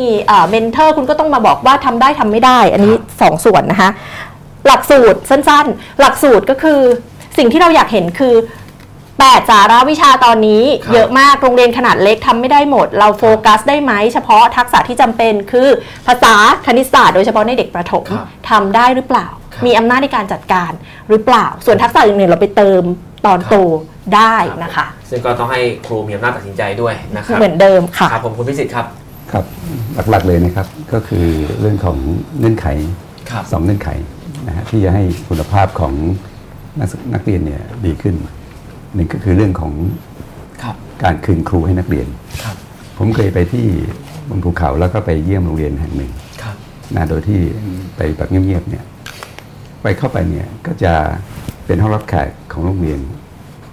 นะฮะก็จะมีป้ายติดเต็มไปหมดครับ ซึ่งก็ทำโดยครูครับ เพื่อจะอวดศึกษานิเทศ อวดอืมเอ่อเอ่อผู้มีอำนาจจากส่วนกลางมาเยี่ยมครับจะได้มีการ บอกกล่าวว่าเออโรงเรียนนี้ทำอะไรทำอะไรกิจกรรมอะไรบ้างครับผมก็เลยมีความรู้สึกว่าเอ๊ะครูเนี่ยน่าจะใช้เวลากับเรื่องของการเขียน นี่ก็ใช้เวลาไปเยอะแล้วเฉพาะป้ายเนี่ยน่าเฉพาะน่าเฉพาะไอ้การเขียนรายงานที่มาโชว์อย่างเงี้ยครับน่าจะเยอะ แล้วก็เรื่องของการรายงานเข้าสู่ส่วนกลางเนี่ยลดได้ไหมอืมให้ครูเนี่ยได้มีเวลากับเด็กครับวิเคราะห์กับเด็กแต่ละคนครับเพราะแต่ละคนเนี่ยย่อมไม่เหมือนกันครับบางคนต้องการเติมเต็มอะไรเอ่อบางอย่างก็ก็อันนั้นก็เรื่องหนึ่งนะครับ อ่าอีกเรื่องหนึ่งก็คือเรื่องของการสอนเนี่ยครับผมอยากให้เราเนี่ยสอนเด็กให้มีเอ่อความคิดคิดคให้รับเป็นครับนะฮะเงื่อนไขที่สำคัญก็คือเรื่องของเราวัดด้วยการสอบครับสอบไล่หรือสอบเข้าก็ตามนะฮะซึ่งทุกวันนี้ถ้าเกิดการสอบไล่หรือสอบเข้ายังคงเป็นวิชาแบบอัตนัยหรือวิชาแบบความจำเนี่ยครับหนีไม่พ้นครูก็ต้องสอนตามนั้นนะอ่าที่ผมยกตัวอย่างเรื่องครูที่เยอรมันเนี่ยสอนวิชาประวัติศาสตร์ก็สอนวิธีคิดนะฮะ เรื่องจริยธรรมเรื่องของเอ่อศิลปะอืมศึกษาอะไรพวกเนี้ยจริงๆเนี่ยเด็กสามารถทำ learning by doing ครับอีกอันหนึ่งที่สำคัญก็คือเรื่องของกิจกรรมครับการที่เด็กๆเล่นกันเป็นกลุ่มก้อน หรือไปทำอะไรนอกโรงเรียนนะฮะอ่าหรือว่ามีการไปทำกิจกรรมช่วยชุมชนเนี่ยอันนี้ก็เป็นตัวอย่างของการเรียนที่เด็กสามารถเรียนรู้ได้ครับจากการมีปฏิสัมพันธ์ต่อกันการมีการ บังคับบัญชาหรือควบคุมอะไรต่อกัน เพื่อให้ผลงานออกมาครับสกิลพวกนี้เป็นสิ่งที่ไม่สามารถเรียนได้จากการเปิดหนังสือนะหรือจากการท่องจำแต่เป็นสิ่งที่ได้จากการที่โรงเรียนหรือครูเนี่ยให้โอกาสเด็กอืมๆได้เป็นมีการทำเพราะฉะนั้นผมคิดว่าเราต้องเปลี่ยนครูอืมให้เป็น facilitator ครับให้เวลากับเด็ก แทนที่ให้เวลากับมหาอ่ากับทางกระทรวงครับหรือกับทางระเบียบต่างๆ ที่มีอยู่ครับ ซึ่งถ้าเปลี่ยนครูเป็น facilitator ให้เด็กสร้างการเรียนรู้ได้จริง ๆ ครูก็เหนื่อยน้อยลงด้วยนะครับใช่ไหมครับ โอเคครับผมขอบคุณทั้ง 4 ท่านนะครับ ยังไม่หมดนะครับอ่าคำถามรองสุดท้ายนะครับ ซึ่งเป็นคำถามสุดท้ายที่เป็นประเด็นเฉพาะนะครับ ก็คืออจะพูดเรื่องกองทุนบทบาทของกองทุนเพื่อความเสมอภาคทางการศึกษานะครับมีมีท่านไหนยังไม่เคยเริ่มคนแรกไหมครับเราเราเอาระบบนี้ดีกว่า เดี๋ยวให้อตอนจับฉลากกันเนี่ย รอบแรกคุณไกรเสริมเริ่มใช่ไหมแล้วรอบที่สองคุณสิทธาเริ่มเนี่ยรอบต่อไปให้ให้คุณกุณิดาเริ่มแล้วไล่ไปทางนั้น แล้ววนมาแล้วกันนะครับอ่าพูดถึงบทบาทของกองทุนเพื่อความเสมอภาคทางการศึกษาหรือกสศนะครับกอไก่สอเสือสอสลาเอานี่คือจะให้ไม่จับแหละจะให้เริ่มเลยเอาเริ่มเลยอ๋อโอเคอะครับฉันรู้จักชอบแล้วพูดกันครับผมค่ะให้คุณกุณิดาเริ่มก่อนแล้ววนไปทางนั้นนะครับค่ะอ่า กองทุนกสศเนี่ยตั้งขึ้นเมื่อปี 2561 นะครับถือว่ายังใหม่อยู่นะครับเป็นกลไกใหม่ที่ตั้งใจจะสร้างขึ้นมาเพื่อลดปัญหาความเหลื่อมล้ำทางการศึกษานะครับโดยมีการบริหารจัดการเงินอุดหนุนช่วยเหลือเด็กยากจนกรณีพิเศษ มีการให้เงินอุดหนุนการศึกษาวิจัยเชิงระบบและช่วยพัฒนาครูอะไรต่างๆนานานะครับออยากจะถามว่าบทบาทของกสศเนี่ยเป็นยังไงบ้าง แล้วในช่วงเนี่ยเรียกว่าเพิ่งตั้งไข่เนี่ยจริง ๆ แล้วกสศควรจะไปทางไหน ควรจะให้ความสำคัญกับอะไร ควรจะมีอำนาจหน้าที่ลงไปทำอะไรครับสำหรับการตั้งไข่นี้ ถ้าเกิดตั้งต้นดี เราก็จะได้กสศที่มีคุณภาพ และสร้างการศึกษาในอนาคตที่ลดความเหลื่อมล้ำได้ครับ ผมเชิญครับค่ะ ก็สองเรื่องค่ะ อยากเห็นกสศทำงานเอ่อ target โปรแกรมเยอะ ๆ ก็คืออมโปรแกรมที่ เป็นเลือกกลุ่มเป้าหมายใช่ชัดๆเลือกกลุ่มเป้าหมายชัดเจน แก้ปัญหาพื้นที่ชัดเจนครับเยอะขึ้นนะนะคะ ซึ่งเข้าใจว่าตอนนี้กสศเองก็มีโครงการอยู่หลากหลายแบบเนาะมีครันบวัตกรรมของอาชีวะมีเรื่องครูรักถิ่นอะไรอย่างเงี้ยก็อยากเห็นงานพื้นที่เยอะขึ้นครับอยากเห็นการแก้ปัญหาที่ตรงจุดมากขึ้น เพื่อที่จะพิสูจน์ว่า การแก้ปัญหาที่มันไม่ได้เป็น one size fit all เนี่ยมันใช้ได้จริง ๆ เป็นตัวอย่างของเคสที่มันประสบความสำเร็จเพื่อไปบอกเออ ภาคประชาสังคมและประชาชนได้ว่านโยบายสาธารณะที่เกี่ยวข้องกับการศึกษาเนี่ยถ้ามันทำให้ tailor made ได้มากเท่าไหร่เนี่ยมันช่วยแก้ปัญหาพื้นที่ได้จริงอืมๆก็อยากเห็นโครงการลักษณะนี้มากขึ้นครับจากกสศซึ่งแน่นอนมันก็จะมาจากไอตัว infrastructure ทางข้อมูลที่กสศพยายามอืมทำอยู่ไม่ว่าจะเป็น Big Data ต่างครับๆค่ะ ในส่วนนี้อาจจะต้องมีข้อมูลที่เป็น small data ก็คือข้อมูลจาก พื้นที่มากขึ้นนะคะ แล้วก็อ่าก็อยากเห็นระบบการ ส่งข้อมูลของครูที่ครับมันอาจจะซับซ้อนน้อยกว่านี้หน่อยนึงนะคะ ครับเพราะว่าเข้าใจว่าตอนนี้คุณครูใช้วิธีเยี่ยมบ้านแล้วก็อืมแล้วก็ไปอ่าส่งข้อมูลต่อให้อืมกสศซึ่งมันมีความพยายามอยู่แล้วแหละในการปลักอินส่วนนี้เข้ากับงานของครูที่มีอยู่ปัจจุบัน แต่ว่าเนื่องจากงานของครูมันเยอะอืมอยู่แล้วเนี่ยจะทำยังไงให้ส่วนเนี้ยคุณครูสะดวกที่สุดอืมเท่าที่จะเป็นไปได้นะครัคะ บ เพื่อข้อมูลที่เราจะได้แล้วก็ข้อมูลก็ควรจะเชื่อมโยงให้ได้จริงกับฝั่งสาธารณสุข ซึ่งตอนนี้ครับ เห็นกสศพยายามทำแล้ว ไม่ว่าจะเป็นเรื่องส่วนสูงน้ำหนักนะครัคะ บ ก็อยากเห็นข้อมูลสาธารณสุขของเด็กเนี่ยมากไปกว่านี้ เช่น วัคซีนครับ ดูได้ไหมอะไรอย่างเงี้ยนะคะ การไปหาหมอฟันอย่างนี้นะคะ อันนี้ส่วน target โปรแกรมนะคะ อีกอันนึงที่อยากเห็นนะคะ คือ out of school children คือเด็กที่หลุดออกนอกระบบเนี่ย อยากเห็นฐานข้อมูล ครับ ซึ่งเป็นเรื่องท้าทายมาก อืมๆ เพราะถ้าหลุด ฐานข้อมูลของเด็กที่ที่ ไม่ได้เรียนต่อว่างั้น ใช่แล้ว ครับหลุดออกนอกระบบไปแล้วนี่ track ครับเขายากแล้วนะคะ ดังนั้นจะโจทย์คือจะทำอย่างไรให้เราได้ฐานข้อมูลตั้งแต่เด็กที่เสี่ยง ครับไปจนถึงเด็กที่หลุดแล้วแล้วเขาไปอยู่ที่ไหนของสังคมอืมและควรจัดการอย่างไร เพราะการที่เด็กคนหนึงหลุดออกนอกระบบการศึกษามันมีครับหลายสาเหตุมากๆอะนะคะ ดังนั้น หลักแล้วจุ้ยมองกสศเนี่ยเป็นหน่วยงานที่ช่วยเติมเต็มด้านความเหลื่อมล้ำครับทางการศึกษา ซึ่งมันก็มาจากทั้งเศรษฐกิจแล้วก็สังคมเนาะเอ่อของของของหน่วยหน่วยงานการศึกษาที่ทำครับงานอยู่แล้ว ดังนั้คนรับก็อยากเห็นเป็นกสศเนี่ยเป็นเหมือนเน็ตที่มารองรับอืมกลุ่มที่ยากจนมากๆ กลุ่มอืมที่ต้องการความช่วยเหลือมากๆ แล้วก็ครับมีระบบ ที่ที่ชัดเจนดูแลเด็กดูแลคนกลุ่มนี้ได้ได้ดีอะค่ะ ครับคืออาจจะต้องทำงานมากกว่าให้เงินอย่างเดียว ก็ต้องศึกษาปัญหาค่ะให้เข้าใจด้วยว่าเรากำลังเผชิญอะไรอยู่ค่ะ นะครับเชิญคุณไกรเสริมครับ ก็เช่นกันนะครับผมก็มองว่าปัจจุบันนะครับด้วยความที่กสศเนี่ยเข้ามามีส่วนเข้ามาช่วย ก็ตั้งโจทย์ไว้แล้วล่ะว่าลดเรื่องความเหลื่อมล้ำนะครับมีสถาบันเพิ่มการความเสมอภาคต่างๆนานาที่เข้ามาทำนอกเหนือจากฝ่ายฝั่งที่ทำเรื่องปฏิบัติก็คือเข้าไปช่วยเหลือ นะครับเรื่องของเด็กที่ขาดโอกาสนะครับเด็กยากจนเพื่อเข้าสู่การศึกษาให้ได้ครับปัจจุบันเองเนี่ยถามว่าถ้าเกิดจะเพิ่มประสิทธิภาพของกสศเนี่ยครับผมก็คิดว่าเรื่องของการที่จะมีเทคโนโลยีครับนะฮะต้องยอมรับก่อนว่างานของกสศส่วนหนึ่งเนี่ยถ้าจะเกิดประโยชน์ ไม่ใช่ว่าเข้าไปแล้วเปลี่ยนแปลงได้อืมแต่อย่างที่ผมได้บอกไว้ว่า มันเหมือนกับว่าเป็นลักษณะของตัวเอ่อจุดเริ่มต้นให้เห็นการเปลี่ยนแปลงอืมครับว่า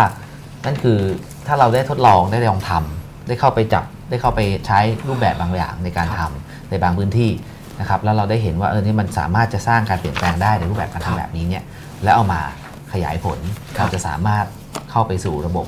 นโยบายอืมนะครับแล้วก็นโยบายสาธารณะก็จะมีประสิทธิภาพมากขึ้นฉะนั้นเนี่ยอืมผ่านมีเทคโนโลยีบางอย่างที่เข้าไปช่วยทำงานให้มันดีขึ้นอืมนะครับมีบุคลากรที่มีความสามารถสูงสูงๆอันนี้ก็ต้องยอมรับว่าปัจจุบันไม่ใช่ไม่มีนะ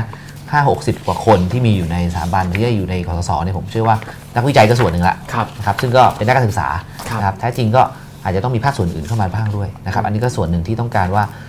เนื่องจากว่ามีการร่วมมือการทำงาน ระหว่างภูมิภาค ระหว่างหลายภาคส่วนมากเลยนะครับ เพราะฉะนั้นองค์กรหน่วยงานตรงนี้เนี่ยต้องมีความสามารถในการที่จะเชื่อมโยงอืมบูรณาการได้ข้อมูลที่เกิดประโยชน์ครับแล้วก็สามารถเอามาตั้งให้เป็นโจทย์สำหรับการแก้ปัญหาในอนาคตของประเทศได้ครับผมครับขอบคุณครับ คุณพิสิทธิ์ครับ ในเฉพาะหน้าเลยผมไม่ให้ผมเท่าไหร่ครับ เพราะคือว่าผมคิดว่าด้วยเงินที่มีจำกัดแบบนี้อืมจับไปก็จะเจอเด็กที่สมควรได้อืมเยอะแยะไปหมดครับ แต่มันต้องคิดถึงระยะยาวครับสเต็ปต่อไป ว่าว่าคนไหนควรจะได้รับการดูแลนะครับ ในชีวิตผมเนี่ยผมเห็นเพื่อนตั้งแต่สมัยประถมหลายคน ที่เรียนเรียนอยู่เรียนเก่งกว่าผมด้วย อยู่ๆพ่อแม่บอกให้ไปทำงานอืม แล้วก็ขาดโอกาสทางการศึกษาครับนะครับบางคนเนี่ยอย่างที่ผมพูดถึงเนี่ยคือเอ่อเรียนเก่งแต่ว่าเมื่อไม่ได้มีโอกาสศึกษาต่อเนี่ยครับช่องทางในการพัฒนาต่อยอดเขาก็ติดตันนะครับก็ก็ก็เป็นสิ่งที่น่าเสียดายที่ทรัพยากรคบุรัคบคลของเราเนี่ยเอ่อเป็นอย่างนั้นนะเพราะซึ่งซึ่งถ้ามีตรงนี้มาเนี่ยในเฉพาะหน้าเลยเนี่ยเอ่อก็น่าจะช่วยได้ทีนี้ เราเนี่ยมีการใช้พรบประถมศึกษามาตั้งแต่ปี 2464 ครับ ปีนี้ปี 2563 เราใช้มา 99 ปี มีเด็กไทยหรือคนไทยที่ได้จบสูงกว่ามัธยมเอ่อสูงกว่าประถมเนี่ยแค่ประมาณครึ่งเดียวอืมอีกครึ่งหนึ่งก็คือจบแค่ประถมหรือไม่ก็ครับไม่ได้จบประถมครับไม่ได้จบประถมนี่ประมาณหนึ่งในสี่ครับเพราะฉะนั้นจริงๆณเวลานี้เงินที่ลงไปเนี่ยผมเชื่อว่าจะทำประโยชน์ได้อย่างมหาศาลเฉพาะหน้าผมไม่ห่วงครับ นะแต่ต้องออกแบบดีๆ ที่จะไม่ให้เกิดการ abuse ในอนาคต ก็คือผู้ปกครองพอเห็นว่าเออมีตรงนี้อยู่ ฉันก็เลยไม่ใส่เงินช่วยเด็กอืมต้องมาพึ่งพาครับเอ่อสังคมครับให้รัฐบาลต้องมาออกงบออกเงินมาช่วยตรงนี้เพิ่มเติมอีก ซึ่งตรงนี้ต้องจัดระบบดีๆ ครับผมขอบคุณครับอ๋อทุกท่านใช้เวลาได้ดีมากครับ เชิญคุณสิทธาครับครับคือในส่วนกรสเนี่ยจะครับใกล้เคียงกับที่ผมได้พูดแต่แรกฮะว่าครับกรอบเนี่ยไม่ใช่ว่าเอ่อ จะให้เงินจำนวนเท่าไหร่ เพื่อให้เขากลับเข้ามาสู่ระบบการศึกษาครับเพราะบรรทัดสุดท้ายเนี่ยเขาไม่ได้เกี่ยวกับเรื่องจำนวนเงินอย่างเดียวครับนะครับหมายความว่าเราลดรายเอ่อการอุดหนุนไปลงไปครึ่งหนึ่งคนอาจจะออกจากระบบมากขึ้นแค่ 10%แล้วเพิ่มไปอีกเท่าตัวคนอาจจะกลับเข้ามาในระบบเพิ่มขึ้นอีก 5% 10%ก็ได้ครับเพราะฉะนั้นเนี่ยเยอะสั้นๆ ก็คือกสเนี่ยต้องบูรณาการกับหน่วยงานอื่นอืมเพื่อให้ทราบว่าคือ นะจะจะจะหลายๆท่านพูดเนี่ยผมว่าคผรับมว่าเป็นข้อมูลที่ดีนะครับครัแล้วบไม่อาจจะดูเรื่องของฐานข้อมูลว่าว่าเป็นเพราะอะไรเขาถึครังบไม่กลับเข้ามาในระบบ ถึงต้องการออกจากระบบ เพราะฉะนั้นเนี่ยเราจะไปทุ่มงบประมาณเท่าไหร่เนี่ยก็อาจจะไม่ได้กลับมาก็ได้ครับนะเพราะฉะนั้นเนี่ยเราต้องรู้ว่าออกจากระบบเพราะอะไรแล้วในที่สุดแล้วเนี่ยก็ต้องมาดูว่าถ้าเกิดเด็กคนนั้นจำเป็นต้องออกจากระบบพุ่มผมเชื่อว่า ออกจากระบบจากความต้องการของเด็กเองเนี่ยครับมีเปอร์เซ็นต์มีสัดส่วนน้อยมากนะเป็นด้วยปัจจัยอื่นมากกว่า เมื่อเขามีความจำเป็นที่ต้องออกจากระบบแล้วเนี่ยเราจะสร้างให้เด็กคนนั้นเนี่ยสามารถอยู่ในสังคม ไปประกอบสัมมาชีพได้สุจริตอืมหาหาเลี้ยงชีพ หาเลี้ยงตัวเองเป็นบุคลากรที่ดีได้อย่างไรครับครับผมขอบคุณครับสำหรับเรื่องกองทุนเพื่อการศึกษาสำหรับเด็กที่ขาดแคลนทุนทรัพย์นะครับอ่ามาถึงคำถามสุดท้ายนะครับ กับเวลาที่ยัง พอมีเท่าที่เหลือนะครับ ก็จะให้เวลาท่านละ 5 นาทีเลยนะครับสำหรับข้อนี้เนี่ยคือจริง ๆ ก็อยากจะให้ทุกท่านมีโอกาสตอบคำถามนี้ แล้วก็รวมถึงท่านที่มีไอเดียอื่นๆ หรือว่าเตรียมอะไรมา มีข้อเสนออะไรมาที่ยังไม่มีโอกาสได้พูดนะครับ ก็ให้ทีเดียวเลยนะครับ รอบสุดท้าย รอบสุดท้ายเนี่ยคือประเด็นเป็นอย่างนี้ครับ คือเราเห็นว่าปัญหาเรื่องการศึกษาเนี่ยก็พูดคุยกันเยอะมาก และพูดคุยกันมานานมาก ทุกวงที่ คุยเรื่องปัญหาสังคมเนี่ยก็จะหยิบเรื่องนี้ขึ้นมาพูดคุย แล้วก็มีไอเดียข้อเสนอเยอะแยะเต็มไปหมด แล้วเวลาใครรู้สึกว่าสังคมไทยมีปัญหาอะไร ก็ต้องปฏิรูปการศึกษาต้องสร้างการศึกษาแบบใหม่อะไรอะไรอย่างนี้นะครับจนจนจนเริ่มกลายเป็นเรื่องที่ค่อนข้างน่าเบื่อและพูดอยู่ได้ปฏิรูปการศึกษาคำถามก็คือว่าที่ผ่านมาความพยายามปฏิรูปการศึกษาเนี่ยทำไมถึงทำแล้วไม่ประสบความสำเร็จสักทีมันติดล็อกอยู่ที่ตรงไหนทำไม มันถึงไม่สามารถไอเดียเยอะแยะมากมายเลยทำไมไม่สามารถผลักดันให้มันเกิดขึ้นจริงได้นะครับ ซึ่งอันนี้คำถามนี้ผมค่อนข้างสนใจมากเพราะว่าจริงๆอ่าแต่ละท่านเนี่ยก็มีประสบการณ์หลากหลายนะครับคุณพิสิทธิ์ก็เคยเป็นอาจารย์มหาวิทยาลัยนะครับอ่าคุณจุ้ยเคยเป็นครูนะครับคุณไกรเสริมเคยทำงานเป็นเป็นเลขาอ่ารัฐมนตรีกระทรวงศึกษานะครับคงจะเห็นมุมมองหลากหลายว่าทำไมการพยายามผลักดันปฏิรูปการศึกษามันถึงไม่ได้ประสบความสำเร็จหรือไม่ได้มีทิศทางอะไรจริงๆสักทีนะครับก็เชิญ อันนี้โอกาสสุดท้ายคนละ5นาทีรวมถึงว่าถ้ามีอะไรที่ยังค้างคายังไม่ได้พูดก็ใครก่อนก็ได้ครับ เชิญครับโอเคครับผม ผมเคยไปเยี่ยมโรงเรียนบนครัภูบเขาอีกแห่งหนึ่งครับ อีกแห่งหนึ่งคนละแห่งละ แล้วก็เอ่อก็เดินไปเพราะเอิญผู้หลักผู้ใหญ่ในโรงเรียนไม่อยู่ครับก็มีเสมียนอยู่ผมก็คุยกับเขาถามไทยเขาก็จริง ๆ ผมไม่ได้ถามคำถามนี้นะแต่เขาหยิบครับกระดาษนี้มาให้ดู เป็นบัญชีเงินเดือนของครูอืมที่อยู่ในโรงเรียนนั้นครัหบกเจ็ดคนนะบัญชีเงินเดือน เริ่มจากเงินเดือนที่ได้รับจากกระทรวงศึกษาครับแล้วก็เงินเพิ่มต่างๆ แล้วก็มีการหักค่าใช้จ่ายอืมหักหนี้หักอะไรต่างๆเนี่ยสุดท้ายเนี่ยเงินเดือนที่มีอยู่คนละประมาณ 3 0 0 0 0 4 0 0 0 0เนี่ยนะครับซึ่งไม่ได้ด้อยไปกว่าโรงเรียนอืมไม่ได้ด้อยไปกว่าอาจารย์ในมหาวิทยาลัยเลยครับนะมหาวิทยาลัยที่ผมที่ที่ครับคุณบ้านเนี่ย ผมเป็นเป็นคณะบดีอยู่เนี่ยครับเงินเดือนก็แค่นี้แหละครับนะแต่พอหักไปหักมาเนี่ยบอกว่าไอ้ท่อนสุดท้ายเนี่ยอืมแต่ละคนเนี่ยตั้งแต่ครูใหญ่สุดถึงครูเล็กสุดเนี่ยเงินเดือนเหลือแค่สี่ห้าพันอืมนะระหว่างกลางแล้วเนี่ยอืมประเด็นคือหนี้สินครูเนี่ยอืมโยนเยะเต็มไปหมดครับนะนั่นจริง ๆ เนี่ยเงินที่เราจ่ายให้กับครูที่เป็นเงินเดือน หรือสวัสดิการต่าง ๆ เนี่ย ไม่ใช่น้อยเลยนะครับ งบกลางที่เราเถียงกันเยอะแยะ ว่ามีการตั้งถึง 5 0 0แสนกว่าล้านเนี่ยครับผม80%เป็นงบสวัสดิการครับของข้าราชการคือ4แสนกว่าล้านอืมนะสำหรับข้าราชการเพียงประมาณ1ล้านคนครับนะนั่นจริง ๆ แล้วประเด็นจากก็คือวินัยของครูอืมต้องเรียนตามตรงครับ สังคมไทยทุกวันเนี้ยเป็นสังคมของการบริโภคครับพวกนักขายตรงเนี่ยอืมขายเงินผ่อนเนี่ย เชื่อได้เลยว่าอยากที่จะไปขายในโรงเรียน ให้กับครู เป็นกลุ่มเป้าหมาย เพราะครูเนี่ยหนีไม่ได้ ครับ ยังไงก็หาตามหาเจอ ครับผมนะฮะเราต้องขีดเส้นนะอย่าให้คนกลุ่มเนี้ยเข้ามาที่โรงเรียนอืมเป็นไปได้ไหมครับ อีกอีกเรื่องหนึ่งที่ผมโกรธมากก็คือพอดีผมเป็นกรรมการสภามหาลัยแห่งหนึ่ง เวลาผมเดินขึ้นในห้องประชุมเนี่ยครับไอ้ถุงข้างล่างเนี่ยก็จะมีคนมาขายของอืมเชื่อไหมเขาขายอะไร ขายมือถือแล้วก็ประกาศให้นักศึกษารู้ว่า เอาไปเลยยังไม่ต้องดาวก็ได้อืมนะผ่อนทีหลัง ครับ คือเป็นการสร้างนิสัยให้เด็กเนี่ยอืมเสพติดอืม การเป็นหนี้ครับ นะฮะแน่นอนคนก็อยากได้มือถือดีๆ สวยๆใช้ครับ นะแต่สุดท้ายข้างหน้าก็คือเป็นหนี้เป็นสินของกันหมด ครับ เพราะฉะนั้นสังคมทุกวันนี้มันมอมเมานะผู้คนเราไม่ว่าจะนักศึกษาหรือครู ครับ แน่นอนครับพอคุณเป็นหนี้ปั๊บจิตใจคุณก็ไม่อยู่กับอืม เนื้อกับตัวแล้ว ต้องคอยดูแลตัวเองว่าจะ จะเอ่อหนีเจ้าหนี้ยังไง หรือจะหาเงินมาใช้เจ้าหนี้ยังไงครับไอ้ความตั้งใจที่จะทำงานให้กับนักเรียนครับ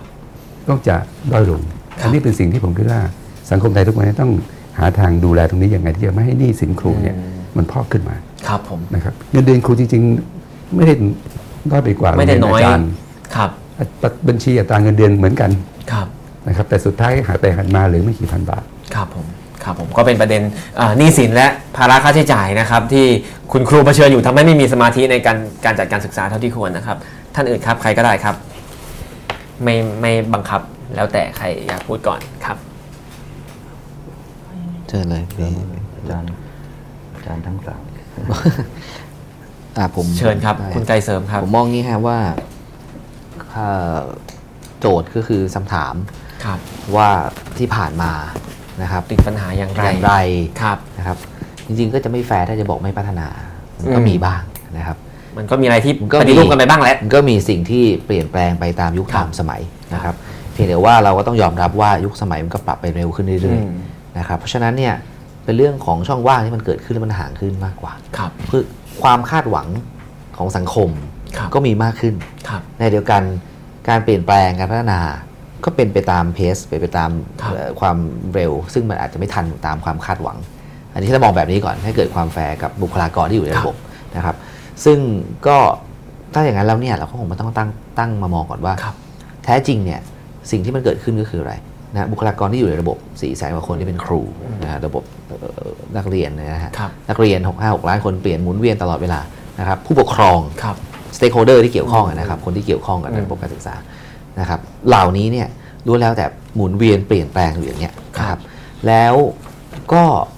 ผ่านเรื่องของกระบวนการเหมือนเดิมๆ เพราะงั้นถ้าเกิดเราทำเหมือนเดิมเราคาดหวังว่าจะมีสิ่งที่มันแตกต่างคงลำบากที่ผ่านมาทำเหมือนเดิมก็คือว่าอะก็เนี่ยเรียนครูนะครัฮะบเพื่อมาทำอาชีพนะฮะเดียวกันกลายเป็นว่าจะไปดูคะแนนที่สอบเข้ามาเป็นครูครับเป็นคะแนนในระดับที่ไม่ได้สูงมาก เพราะว่าอยากจะไปเป็นอาชีพอื่นๆซะมากกว่าครับ นะฮะเนี่ยก็อยากจะ entrance เข้าไปเป็นครูเป็นผู้บริหารไปเป็นทำวิวิศวกรเป็นหมอหรืออะไรต่างๆและทีนี้วิชาชีพที่เป็นครูกลายเป็นว่าผู้ที่เข้ามาในระบบ ก็คืออยู่ในระดับที่ค่าตามความรู้ตามระบบครับการสอบอาจจะน้อยกว่าครับนะครับ แล้วก็ออกมาเป็นครูเพื่อสอนนักเรียนนะครับ ทีนี้เนี่ยผมเลยอยากจะชวนคิดว่าแท้จริงมันเรื่องเป็นวิธีคิดใช่หรือไม่ครับ ถ้าเราอยากจะต้องการเปลี่ยนแปลงอืมถ้าเราต้องการจะสร้างให้เกิดการเปลี่ยนแปลงในอนาคต ที่ผ่านมาเราไม่ไม่มาพูดถึงวิธีคิดกรอบวิธีคิดตรงนี้กันครับแล้วเราก็ทำย้ำอยู่ที่เดิม เราพยายามจะปฏิรูปพยายามจะเปลี่ยน แล้วก็ไปใส่เฟรมเข้าไปเพิ่มว่าอ้าวถ้าอย่างนั้นก็ไปเปลี่ยนหลักสูตรครับนะคนที่มาเรียนก็ต้องเรียนแบบใหม่เพิ่มเติมเข้าไปไม่ทันหรอกครับอืมนะฮะเทคโนโลยีก็ไปอืมนะครับวิวัฒนาการก็ปะก็โลกไปก็ไปแล้วไปเรื่อยๆแล้ววันนี้เราต้องการอะไร เราต้องการบอกว่าระบบการศึกษาครับเราต้องการอะไรจากตรงนั้นครับถ้าเราต้องการว่าบุคลากร นะต้องตั้งโจทย์ก่อน นี่คือ human resource ของประเทศ ใช่ไหมครับ ฉะนั้นเนี่ยเราเราต้องเข้ามามองเลยตั้งแต่อืม early childhood ตั้งแต่การเริ่มต้น เพราะว่าสมองของทุกๆ คนพัฒนาเต็มที่ที่สุดเริ่มต้นตั้งแต่วัยที่ยังไม่ถึง 7 ขวบ แล้วก็พัฒนาต่อเนื่องนะครับ แล้วก็มามองกลไกในการให้ความรู้จนไปถึงพอแยกแขนงออกมาเป็นเรื่องของเรียนในเชิงของอาอาชีพหรืออาชีวะครับนะครับ หรือเรียนไปถึงอุดม นะครับว่าแท้จริงเราต้องการอะไรครับที่จะตอบโจทย์ความจำเป็นอืมความต้องการของสังคมในอนาคตที่จะครับถึงนี้นะครับ แล้วก็มามองต่อว่า แล้วคนที่อยู่นอกระบบการศึกษาครับก็ไม่ใช่หายไปไหนนะครับครับจำเป็นไหมที่จะต้องมารีสกิลกันครับคือมันเป็น lifelong learning ครับฉะนั้นเนี่ยเราจะไปบอกว่าโยนทุกอย่างกลับไปบอกว่าเฮ้ยเนี่ยกระทรวงกับนักเรียนที่อยู่ในระบบกระบวนการเนี่ยครับไม่ได้เรื่องเลยไม่ถูกอืมก็เป็นทั้งองค์คาพยพเนี่ยแหละครับอืมว่า ความเป็นไปของวิทยาการครับกับความจำเป็นของสังคมที่มันเกิดครับขึ้นปัจจุบัน ถ้าเราทุกอย่างมาเขย่ารวมกันจะเห็นภาพว่ามันต้องร่วมกันครับไม่ใช่หน้าที่ของคนใดคนใดคนเดียวครับกระทรวงกำกับดูแลอืมกระทรวงมีหน้าที่ก็ดูแลบริหารจัดการให้ได้ตามศักยภาพที่ควรจะได้ครับแต่แน่นอนมันต้องปรับต้องเปลี่ยนต้องให้เอ่อทันกับยุคทันกับสมัย ซึ่งอันนี้เป็นเรื่องที่ผมว่าเป็นงานใหญ่นะครับที่ผ่านมาความต่อเนื่องต่างๆ อาจจะมีบ้างไม่มีบ้างครับนะครับแล้วก็ โจทย์ความแบบ precisely หรือความชัดเจนที่อยากจะต้องให้มันเป็นเนี่ยครับอาจจะอย่างที่บอกถ้าเกิดบางครั้งบางยุคมี แต่ไม่ต่อเนื่องครับก็เปลี่ยนอืมซึ่งอันเนี้ยมันอาจจะทำให้เกิดความไม่ต่อเนื่องครับนะครับแล้วก็ถ้างั้นมามองวันนี้เนี่ยมันอาจจะเรียกว่าจะเป็นคอขุดก็ตรงนี้แหละฮะว่าครับด้วยวิธีคิดอืมว่าเราถ้าทั้งขั้นกระบวนการเราคิดพร้อมกันว่า เราจำเป็นอย่างยิ่งที่จะต้องเออตั้งความหวังว่าทักษะที่ต้องการของประเทศเรา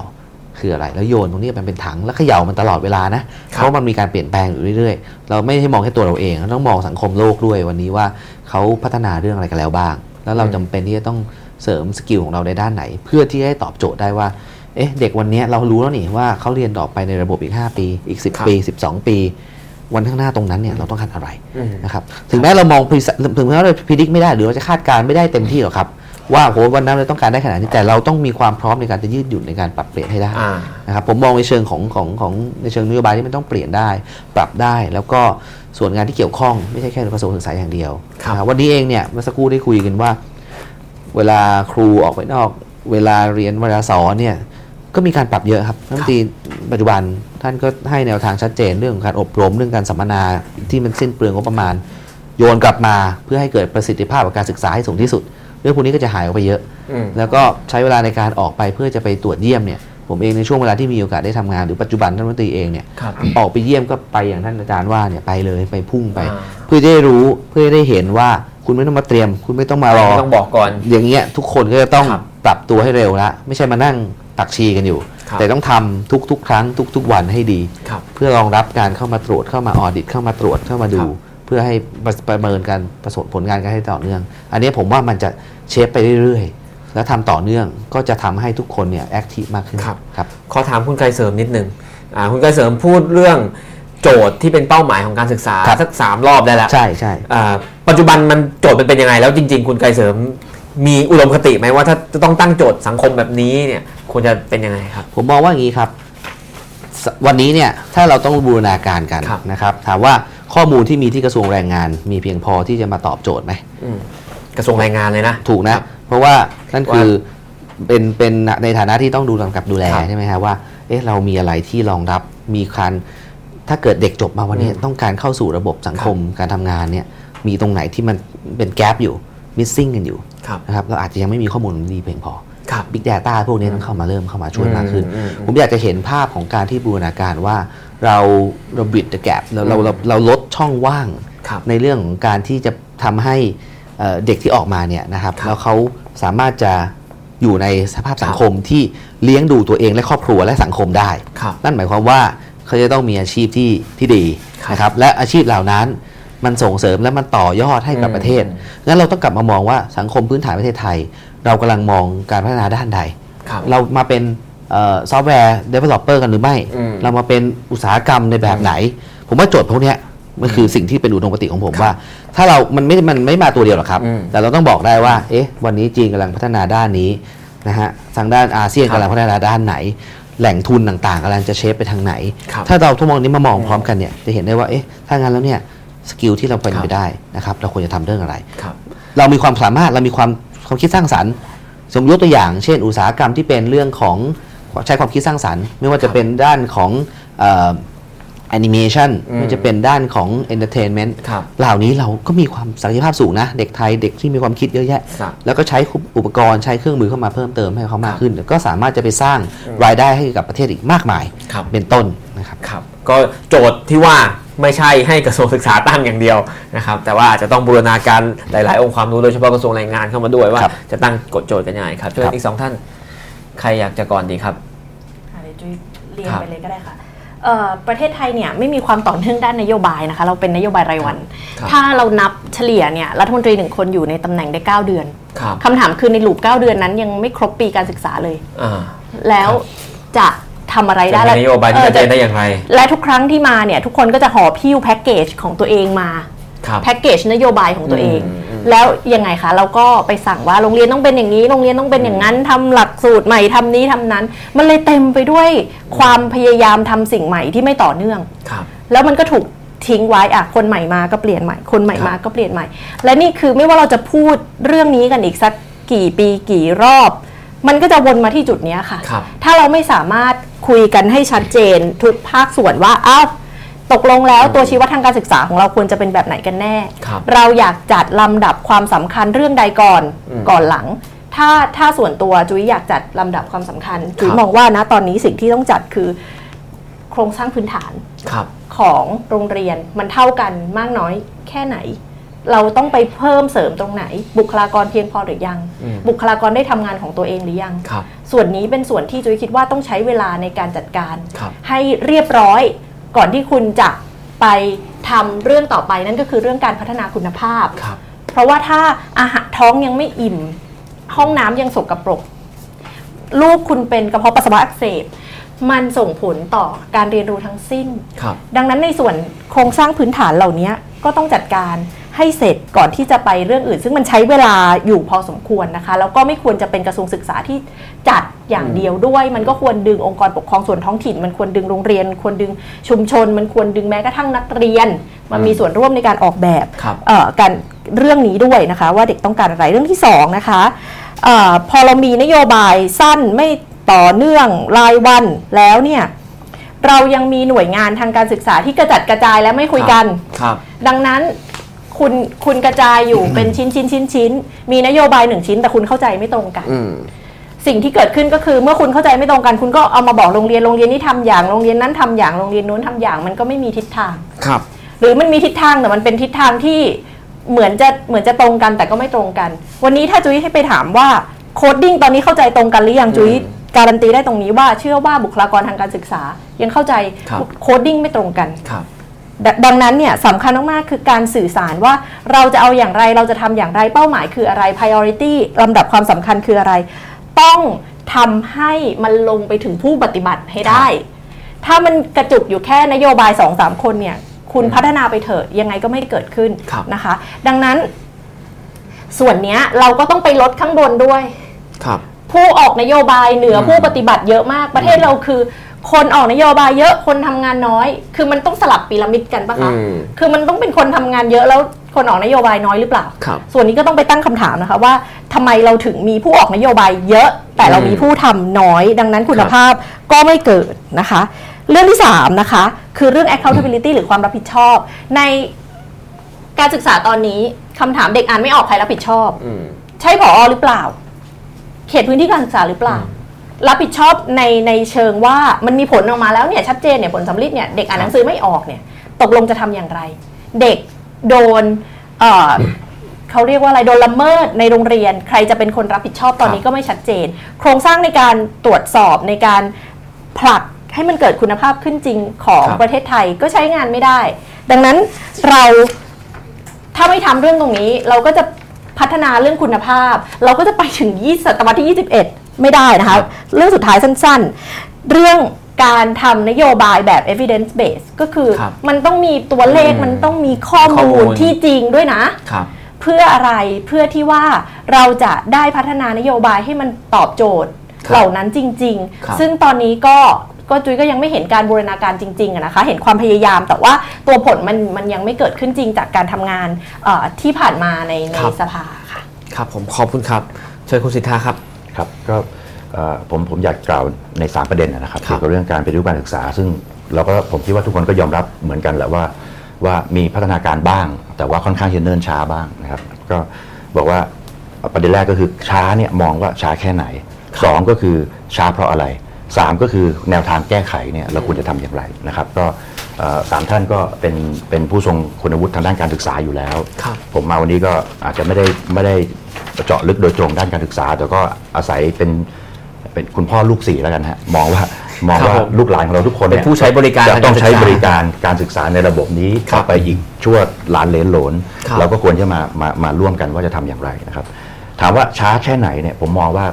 อย่างในอดีตเนี่ยโครงการใหญ่ ๆ ของภาครัฐ อย่างเช่น เราบอกว่าสนามบินสุวรรณภูมิใช้เวลา 50 ปี กว่าจะกว่าจะกว่าจะอืมสร้างได้กว่าจะเริ่มสร้างแล้วก็สร้างเสร็จ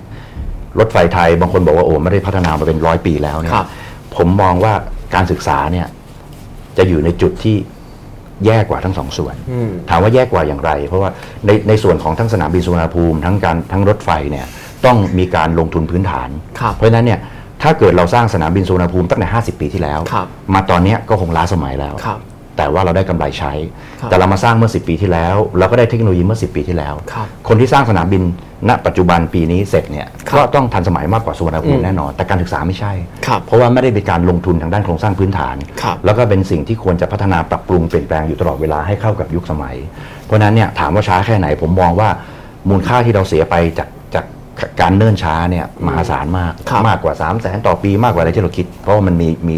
อย่างอื่นอีกเยอะแยะที่ต้องครับพูดถึงนะครับ ถามว่าช้าอย่างไร ก็สอดคล้องกับที่หลาย ๆ ท่านพูดนะรัฐมนตรีศึกษาคนหนึ่งเนี่ยมีอายุไม่ถึง 1 ปีนะครับ ซึ่งก็คือตัวที่เป็นกลไกอุปสรรคที่ทำให้การพัฒนาไม่ได้เนี่ยก็คือครับการเมืองครับนะครับเมื่อในเมื่อเรายอมรับกันว่าการเมืองคือส่วนที่ทำให้เนิ่นช้าเนี่ยเราจะแก้ไขอย่างไรครับนะครับ แก้ไขก็ผมมองว่า อย่างวันเนี้ยที่มาพูดกันทั้งทั้งทั้งทั้งทั้งสี่สี่ท่านเนี่ยนะฮะผมมองว่าไม่มีแม้แต่ข้อเดียวที่ที่ขัดแย้งกันเลยนะ ก็เห็นครับพ้องต้องกันหมดครับแต่ทำไมพอถึงเวลาเนี่ยมันไปไม่ได้อืมผมอยากให้ในในมุมมองนะฮะในฐานะที่บอกเอ่อรู้การเมืองด้วย แล้วก็อืมเอ่อเป็นคุณพ่อของลูกสี่ซึ่งต้องอยู่ในระบบการศึกษาไปอีกนานด้วยเนี่ย ผมมองว่าแต่ละภาคการเมืองเนี่ยถามว่าการศึกษาเนี่ยการปฏิรูปการศึกษาควรไหมทุกคนทุกคนบอกควรจะยกให้เป็นวาระแห่งชาติวาระแห่งชาติ แต่คำว่าวาระแห่งชาติเนี่ย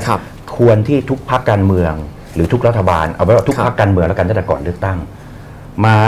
นั่งโต๊ะคุยกัน แล้วก็ตกลงกันให้ตกผลึก คือคืออย่างน้อยก็คือสรุปในหลักการว่าเราจะทำอย่างไร แล้วก็ลงนามร่วมกัน จะบอกว่าเป็นสัญญาประชาคมหรือลงสัตยาบันก็ได้ครับแล้วก็บอกว่าไม่ว่าใครที่มาดูแลกระทรวงศึกษาธิการใครที่เป็นรัฐบาล จะต้องตอบโจทย์ตามนี้ครับแล้วทุกพักก็ว่ากันอันไหนที่ยังตกลงกันไม่ได้ ผมเชื่อว่า ไม่ใช่ในหลักการอืมผมเชื่อว่าเป็นในในแนวทางปฏิบัติคำพูดเล็กๆน้อยๆเรียกว่าอะไรเหมือนเหมือนสมมติอย่างเรื่องครับเรื่องอื่นอย่างเรื่องข้าวเงี้ยอืมจำนำข้าวประกันข้าวก็เถียงกันอยู่นั่นน่ะครับจริงๆก็จะทำยังไงช่วยเหลือเกษตรกรอืมอืมเราก็ลงเรื่องการศึกษาแล้วก็ลงสัตยาบันกันเลยว่าเอออันนี้ต้องทำอันนี้ที่ยังถกเถียงกันอยู่ก็ละไว้ครับแต่หลักการเห็นพ้องต้องกันแล้วลงสัตยาบันอืมไม่ว่าใครจะมาเป็นรัฐมนตรีศึกษาเนี่ยก็ดูตรงนี้อืมกับอีกประเด็นหนึ่งก็คือ หรือเราจะลงกันเลยก็ได้ว่ารัฐมนตรีศึกษาเนี่ยขอได้ไหมไม่ต้องมาจากนักการเมืองอืม คุณตกลงกันเลย แล้วก็ไม่ว่าเป็นรัฐบาลจะมีปฏิวัติจะปฏิรูปอืมจะเปลี่ยนรัฐบาลฝ่ายค้านมาเป็นอะไรก็แล้วแต่เนี่ยเอานักวิชาการคนไหนที่ทุกคนยอมรับเห็นพ้องต้องครักันบเนี่ยเอาคนนี้มาเป็นเลยอืมแล้วก็บริหารไปเลย 3 ปี 5 ปีครับ10 ปีให้มันเกิดผล เพราะว่าอย่าเราต้องยอมรับว่าไม่ใช่ตัวเราอะตัวเรามันพ้นจากระบบมาแล้วอะครับแต่ลูกหลานเหลนโหลนเราเนี่ยมันต้องอยู่ในระบบนี้ไปอีกอีกอีก ตลอดตลอดตลอดครับที่มีประเทศไทยเนี่ยครับเพราะฉะนั้นเรามาร่วมกันทำอะไรบางอย่าคงรับเพื่อให้ให้ลูกหลานตรงเนี้ยครับช่วยกันทำให้ได้อืมผมเคยคุยกับกับทาง TDI ครับบอกว่าเอ้ยคุณก็เป็นเป็นเป็นหน่วยงานภาครัฐ ซึ่งซึ่งไม่ได้แสวงหากำไรอยู่แล้วนะครับ แล้วก็มีความรู้เรื่องวิชาการผมเห็นครับด้วยหมดอะที่คุณเขียนครับมาเป็นตัวหลักได้ไหมครับเรียกทุกภาคการเมืองมาอืมคุยเลย แล้วก็ลงสัตยาบันร่วมกันเขาบอกเอ๊ะจะทำครับอยากทำอืมผมคิดว่าถ้าเกิด พรรคการเมืองทุกพรรคเห็นพ้องต้องกัน แล้วก็ทำตรงนี้ให้สำเร็จนะครัทุบกคนก็มีส่วนร่วมในการที่เสนอ วันนี้ไม่ได้มีขัดแย้งกันแม้แต่ประเด็นครับเดียวเนี่ยร่วมกันแบบนี้ผมเชื่อว่าปฏิรูปได้สำเร็จอืมครับ ซึ่งเป็นไปได้ด้วยเห็นพ้องต้องกันไหมครับ เห็นคุณพิสิทธิ์ก็พยักหน้าน่าสนะคนุรับกครับก็คือโอเคการเมืองอาจจะขัดแย้งกันไม่เห็นด้วยกันโหวตสวนกันในทางอื่น แต่ว่าถ้าเห็นด้วยกันในเรื่องนโยบายการศึกษาบางอย่างก็ทำร่วมกันได้ครับ ใช่ไหมครับ แล้วไม่ว่าใครจะชนะเลือกตั้งขึ้นเป็นรัฐบาลก็จะดำเนินไปตามนี้ครับอย่างนี้นะครับครับผมเอ่อเนื่องจากมีคำถามทางบ้านนิดนึงผมต้องขอเวลาวิทยากรทุกท่านอีกสักหน่อยหนึ่งนะครับอ่าคัดมาตามนี้นะครับเดี๋ยวผมอ่านทีเดียว แล้วก็แต่ละท่านเลือกตอบได้ว่าอยากตอบข้อไหนไม่ตอบข้อไหนนะครับแล้วก็อ่าเลือกข้อใครของมันนะครับข้อแรกนะครับการลดความเหลื่อมล้ำเพิ่มคุณภาพทางการศึกษา ถ้าหากโรงเรียนใหญ่ได้รับการส่งเสริมให้เป็นฮับ แล้วการควบรวมเป็นไปได้เด็กจะได้ประโยชน์อะไรไหม ครับข้อ 2 สภาพแวดล้อมของสังคมที่มีการเอาเปรียบทำตามอำเภอใจกติกาไม่ศักดิ์สิทธิ์สภาพแบบนี้สำคัญกับการหล่อหลอมเด็ก และเป็นต้นแบบให้เด็กแค่ไหนนะครับข้อ 3 ค่าเทอมบางโรงเรียนทั้งรัฐและเอกชนสูงขึ้นเรื่อยๆ คิดว่ารัฐควรควบคุมเพดานค่าเทอมค่าแรกเข้าค่าธรรมเนียมต่างๆ หรือเปล่านะครับข้อ 4 นโยบายที่ส่งเสริมเด็กพิการควรจะเป็นอย่างไร ในเมื่อล่าสุดรัฐบาลเลือกจะตัดงบเด็กกลุ่มนี้ตามที่ว่าไปเมื่อสักครู่นะครับข้อ 5 หากเอาความต้องการระหว่างรัฐกับชุมชนเป็นตัวตั้ง เพื่อจะได้แก้ปัญหาอย่างตรงจุดจะเกิดขึ้นได้จริงหรือเปล่านะครับ มีมีคำถามไหมครับ มีประมาณนี้นะครับที่คัดมานะครับขออภัยทางบ้านเราเวลาที่จำกัดก็คัดมาได้ประมาณนี้นะครับขอขึ้นขึ้นมาได้ไหมครับ ขึ้นทางไว้หน่อยนะครับ ก็อ่าเอามีความคิดเห็นแถมมาครับ ระหว่างที่ให้เตรียมตัวเลือกตอบนะครับ ความคิดเห็นจากทางบ้านนะครับ คุณประสานเห็นว่าคนจัดการศึกษาแบบควรไหมครับ ควรจัดการศึกษาแบบรัฐเดี่ยวต่างหาก ที่อ๋อคนที่จัดการศึกษาแบบรัฐเดี่ยวต่างหาก ที่สร้างให้เกิดความเหลื่อมล้ำจากคำว่ามาตรฐานที่เอาเด็กกรุงเทพเป็นตัวตั้ง ควรมองประเทศนี้เป็นสังคมวัฒนธรรม และจัดการศึกษาให้ร้อยเรียงแก่กลุ่ม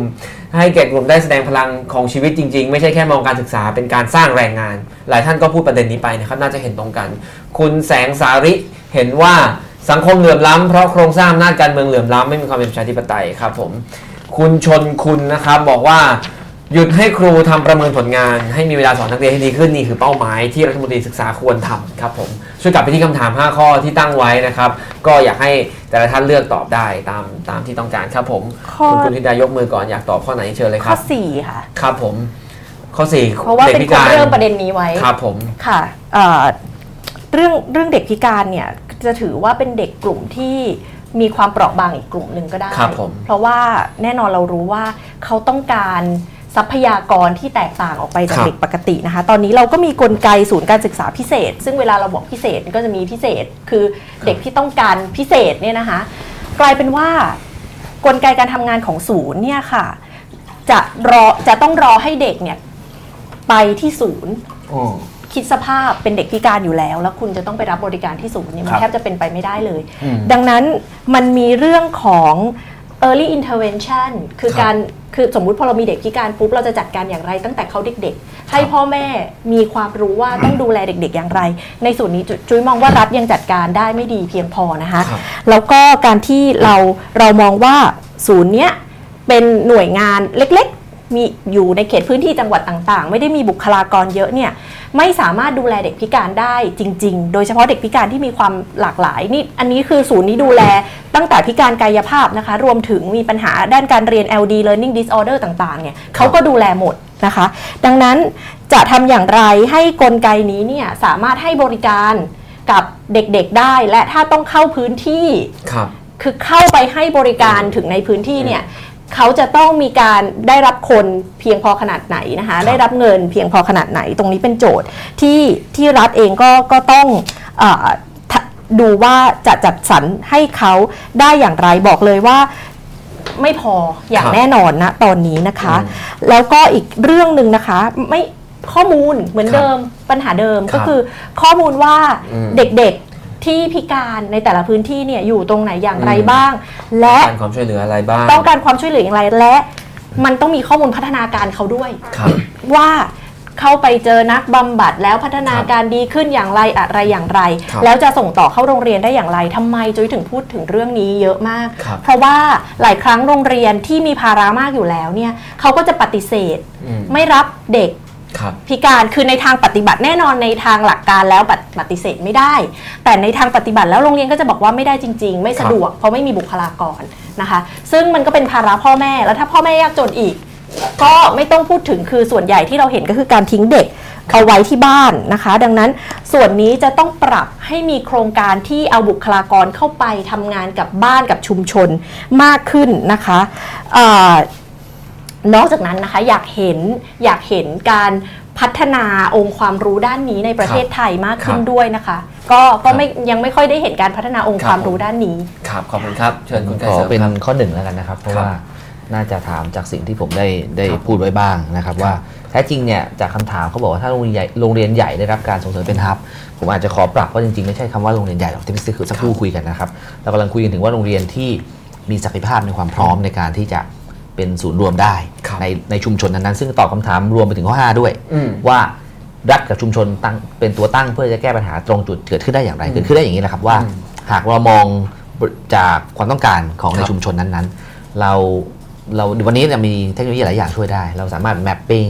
ดูจำนวนประชากร ดูจำนวนความต้องการนะครัฮะบแล้วก็เอาตัวโรงเรียนต่างๆ มาตั้งนะครับเราก็จะพบว่าโรงเรียนเนี่ยมีครูเท่านี้ โรงเรียนนี้มีครูเท่านี้นักเรียนเท่านี้ จัดสรรให้เรียบร้อย ได้ประโยชน์อย่างไรข้อที่หนึ่งเนี่ยเรื่องงบการจัดสรรงบประมาณ มันจะไม่หัวแหลกหัวแตกครับอย่างที่เคยเกิดขึ้นว่าเอานี่โรงเรียนเล็กเอาไปเท่าเท่าไหร่ก็ไม่พออืมนะฮะโรงเรียนใหญ่เอาไปเพิ่ม มันก็ยิ่งสร้างเกิดเหลื่อมล้ำเข้าไปใหญ่ แต่ถ้าเกิดว่ามีฮับนะครับสิ่งที่จะเกิดขึ้นก็คือว่างบประมาณจัดสรรเข้าไปให้ถูกที่แล้วสามารถจะพัฒนา ลองยกตัวอย่างง่าย ๆ แค่เรื่องของอาหารกลางวันเนี่ยครับครับ นะครับอาหารกลางวันหนึ่งร้อยยี่สิบหัว กับอาหารกลางวันห้าร้อยหัวหนึ่งพันหัวเนี่ยคูณคนละยี่สิบาทครับเนี่ยคือสิ่งที่รัฐให้ได้ แต่ว่า120คูณ20ก็ได้เท่าเนี้ยครับนะครับ กับการจัดการแบบ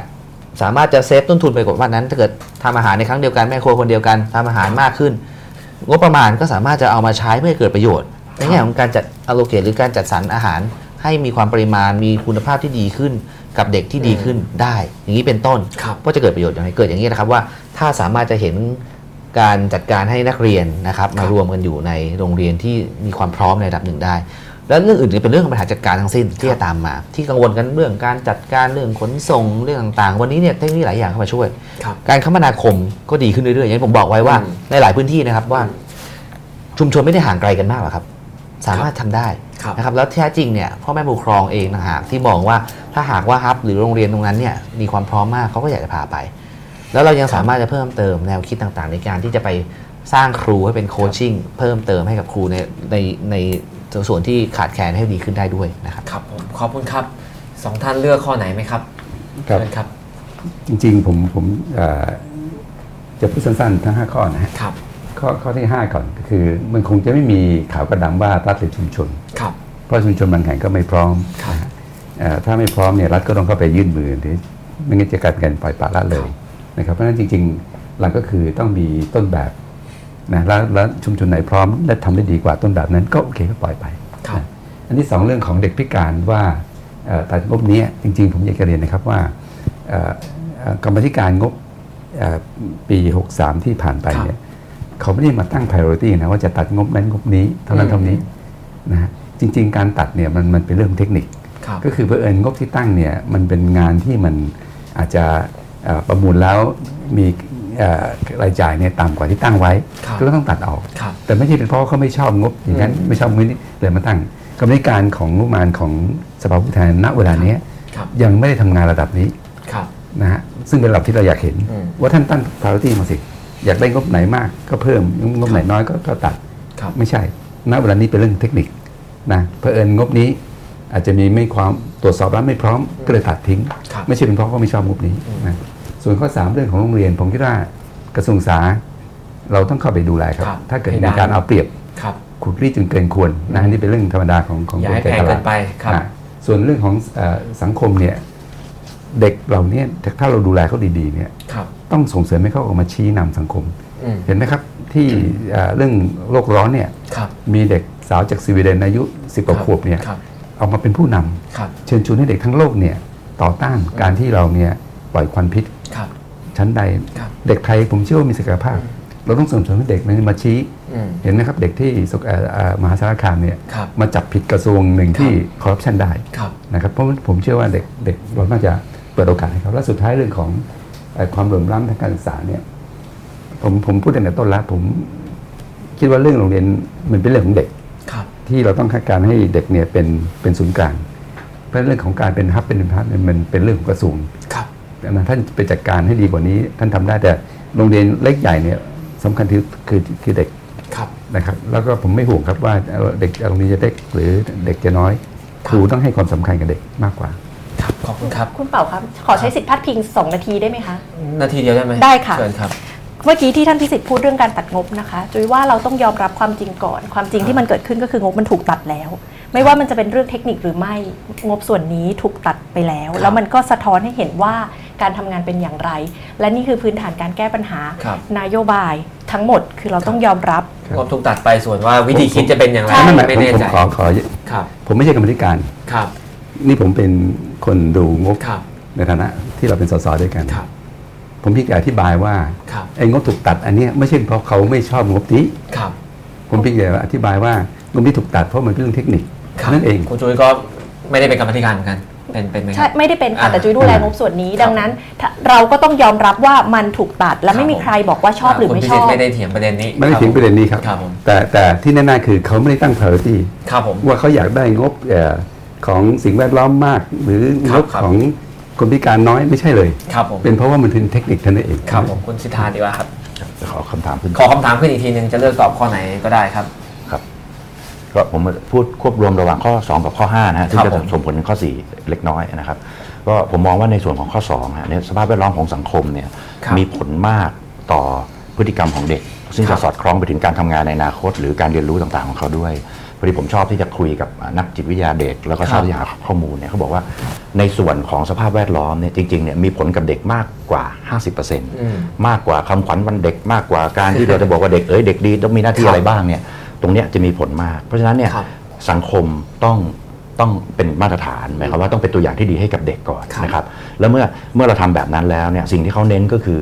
การที่สังคมเป็นได้เนี่ยสังคมเล็ก ๆ ก็คือในครอบครัวก็จะมีความสำคัญ เพราะฉะนั้นเนี่ยการที่พ่อแม่จะมองว่าเอ้ยบุตรหลานเข้าโรงเรียนแล้วก็พ้นจากอกไปแล้วไม่เป็นไรก็เอาแค่ตอนอยู่บ้านแล้วไม่ได้ ต้องมีความสัมพันธ์กันเพราะฉะนั้นมันจะเข้าในข้อที่ 5 ที่บอกว่ารัฐกับอืมชุมชนเนี่ยต้องเป็นตัวตั้งที่จะแก้ปัญหาของเด็กได้อย่างตรงจุดครับผมก็เลยบอกว่าในส่วนของชุมชนเนี่ยนอกจากชุมชนเล็ก ๆ ก็คือครอบครัวเนี่ยครับชุมชนในส่วนที่เขาอยู่เนี่ยต้องมีส่วนร่วมในการเข้ามาดูด้วยครับว่าชุมชนนั้นเนี่ยต้องการเด็กแบบไหน แล้วก็ในแต่ละเอ่อแต่ละโรงเรียนกับทางบ้านเนี่ยก็ต้องมาร่วมกันครับเหมือนอย่างบางคนบอกว่าโรงเรียนกับบ้านบางบางบางทฤษฎีก็บอกเพิ่มวัดมาด้วยเพราะด้วยความเป็นไทยๆก็จะบอกว่าเป็นบวรนะครับบ้านวัดโรงเรียนอะไรอย่างเงี้ยนะครับก็ทุกส่วนเนี่ยสำคัญ และในเมื่อเราชุมชนเนี่ยมีส่วนร่วมแล้วเนี่ยในส่วนข้อ 4 ที่จะจะส่งเสริมเรื่องของเด็กพิการว่าจะสนับสนุนอย่างไรเนี่ยก็อืมเพราะในนี้บอกว่ารัฐบาลเลือกจะตัดงบเด็กกลุ่มนี้ด้วยอันนี่ผมครับไม่ไม่ทราบรายละเอียดครับละนะครับ แต่จะบอกว่า ในส่วนของเด็กพิการเนี่ยจะสอดคล้องกับที่ผมพูดระหว่างชุมชนกับภาครัฐว่า เขาต้องรู้ว่าในชุมชนนั้นเนี่ยต้องการแรงงานหรือต้องการคนที่มีศักยภาพด้านใดบ้างครับแล้วก็ถึงจะมากำหนดว่าในการศึกษาเนี่ยชุมชนเนี่ยต้องการให้เกิดอะไรขึ้น ต้องการให้เกิดอะไรขึ้น ต่อเนื่องจากการศึกษาพื้นฐาน ซึ่งอาจจะไม่จำเป็นต้อง 12 ปีในมุมมองผมนะครับครับพอถึงเวลาที่เขาสามารถจะใช้แรงงานได้ สามารถจะทำได้เนี่ยก็ทำขณะเดียวกันเนี่ยเด็กพิการเนี่ยเราต้อง ให้ความสำคัญ เพราะว่าเขาไม่สามารถที่จะทำทุกอย่างได้เต็มร้อยอย่างที่ทุกคนครับต้องการทำเพราะฉะนั้นเนี่ยต้องดูว่ามีจุดไหนที่เขาสามารถจะทำได้ในช่วงอายุเท่าไหร่ครับทั้งรัฐทั้งชุมชนก็ต้องช่วยกันดูครับผมแต่เขาคิดว่าเป็นไปได้นะครับครับโมเดลแบบนี้ครับผมอ่าวันนี้ก็เราได้คุยกันลงลึกในหลาย ๆ ประเด็นที่เกี่ยวกับเรื่องการศึกษานะครับ จะเห็นว่าเวลาที่เราถ้าเราเกิดเราคุยเรื่องประเด็นการเข้าสู่อำนาจทางการเมืองเนี่ยบางทีก็ เห็นต่างกันอย่างสุดขั้วได้ แล้วก็ไม่สามารถจะเห็นตรงกันในเรื่องบางเรื่องหลาย ๆ เรื่องได้นะครับ แต่ว่าพอเราคุยประเด็นย่อยๆ ที่เป็นเรื่องของสังคม เป็นเรื่องของการพัฒนาประเทศการปฏิรูปประเทศไปข้างหน้าให้มันดีกว่านี้เนี่ยไม่ว่าจะเป็นสสตัวแทนจากพรรคฝ่ายรัฐบาล หรือว่าพรรคฝ่ายค้านเนี่ยก็มีประเด็นที่เห็นตรงกัน แทบจะทั้งหมดเลยนะครับวันนี้เราคุยกันเรื่องการกระจายอำนาจทางการศึกษา การพัฒนาคุณภาพครู การปรับการศึกษาให้ตามโลก ให้ทันกับโลกที่เปลี่ยนไปเร็วนะครับหรือว่าการเปลี่ยนระบบการจัดสรรงบประมาณทางการศึกษาอะไรทั้งหมดทั้งปวงเนี่ยก็ดูเหมือนว่าหลายๆท่านหลาย ๆ ท่านก็เห็นตรงกัน แล้วเมื่อเห็นตรงกันได้เนี่ยมันก็มีโอกาสที่จะ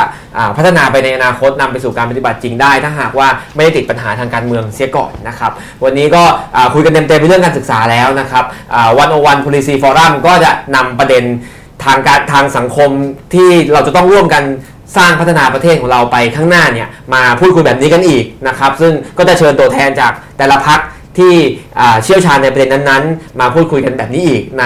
วันโอวันโพลิซีฟอรัมตอนต่อๆไปนะครับแต่ว่าสัปดาห์หน้าเนี่ยเป็นวันโอวันวันออนวันนะครับกลับมาเป็นวันโอวันวันออนวันอีกครั้งหนึ่งวันจันทร์ที่ 27 มกราคมเวลา 2 ทุ่มนะครับคุยกับคุณวิษณุอัธวานิชนะครับเรื่องเศรษฐศาสตร์แล้วก็การเมืองเรื่องของ ฝุ่น PM 2.5 นะครับ ซึ่งกำลังเป็นประเด็นร้อนในปัจจุบันนี้นะครับ วันนี้ก็ต้องขอบคุณทั้ง 4 ท่านมากนะครับ ที่สละเวลามาพูดคุยกันในประเด็นการศึกษาอย่างลงลึกนะครับ แล้วก็ขอบคุณท่านผู้ชมผู้ฟังทุกท่านที่ติดตามกันมาตลอดครับผม วันนี้ขอบคุณครับ สวัสดีครับ ครับครับลาไปก่อนครับ สวัสดีครับ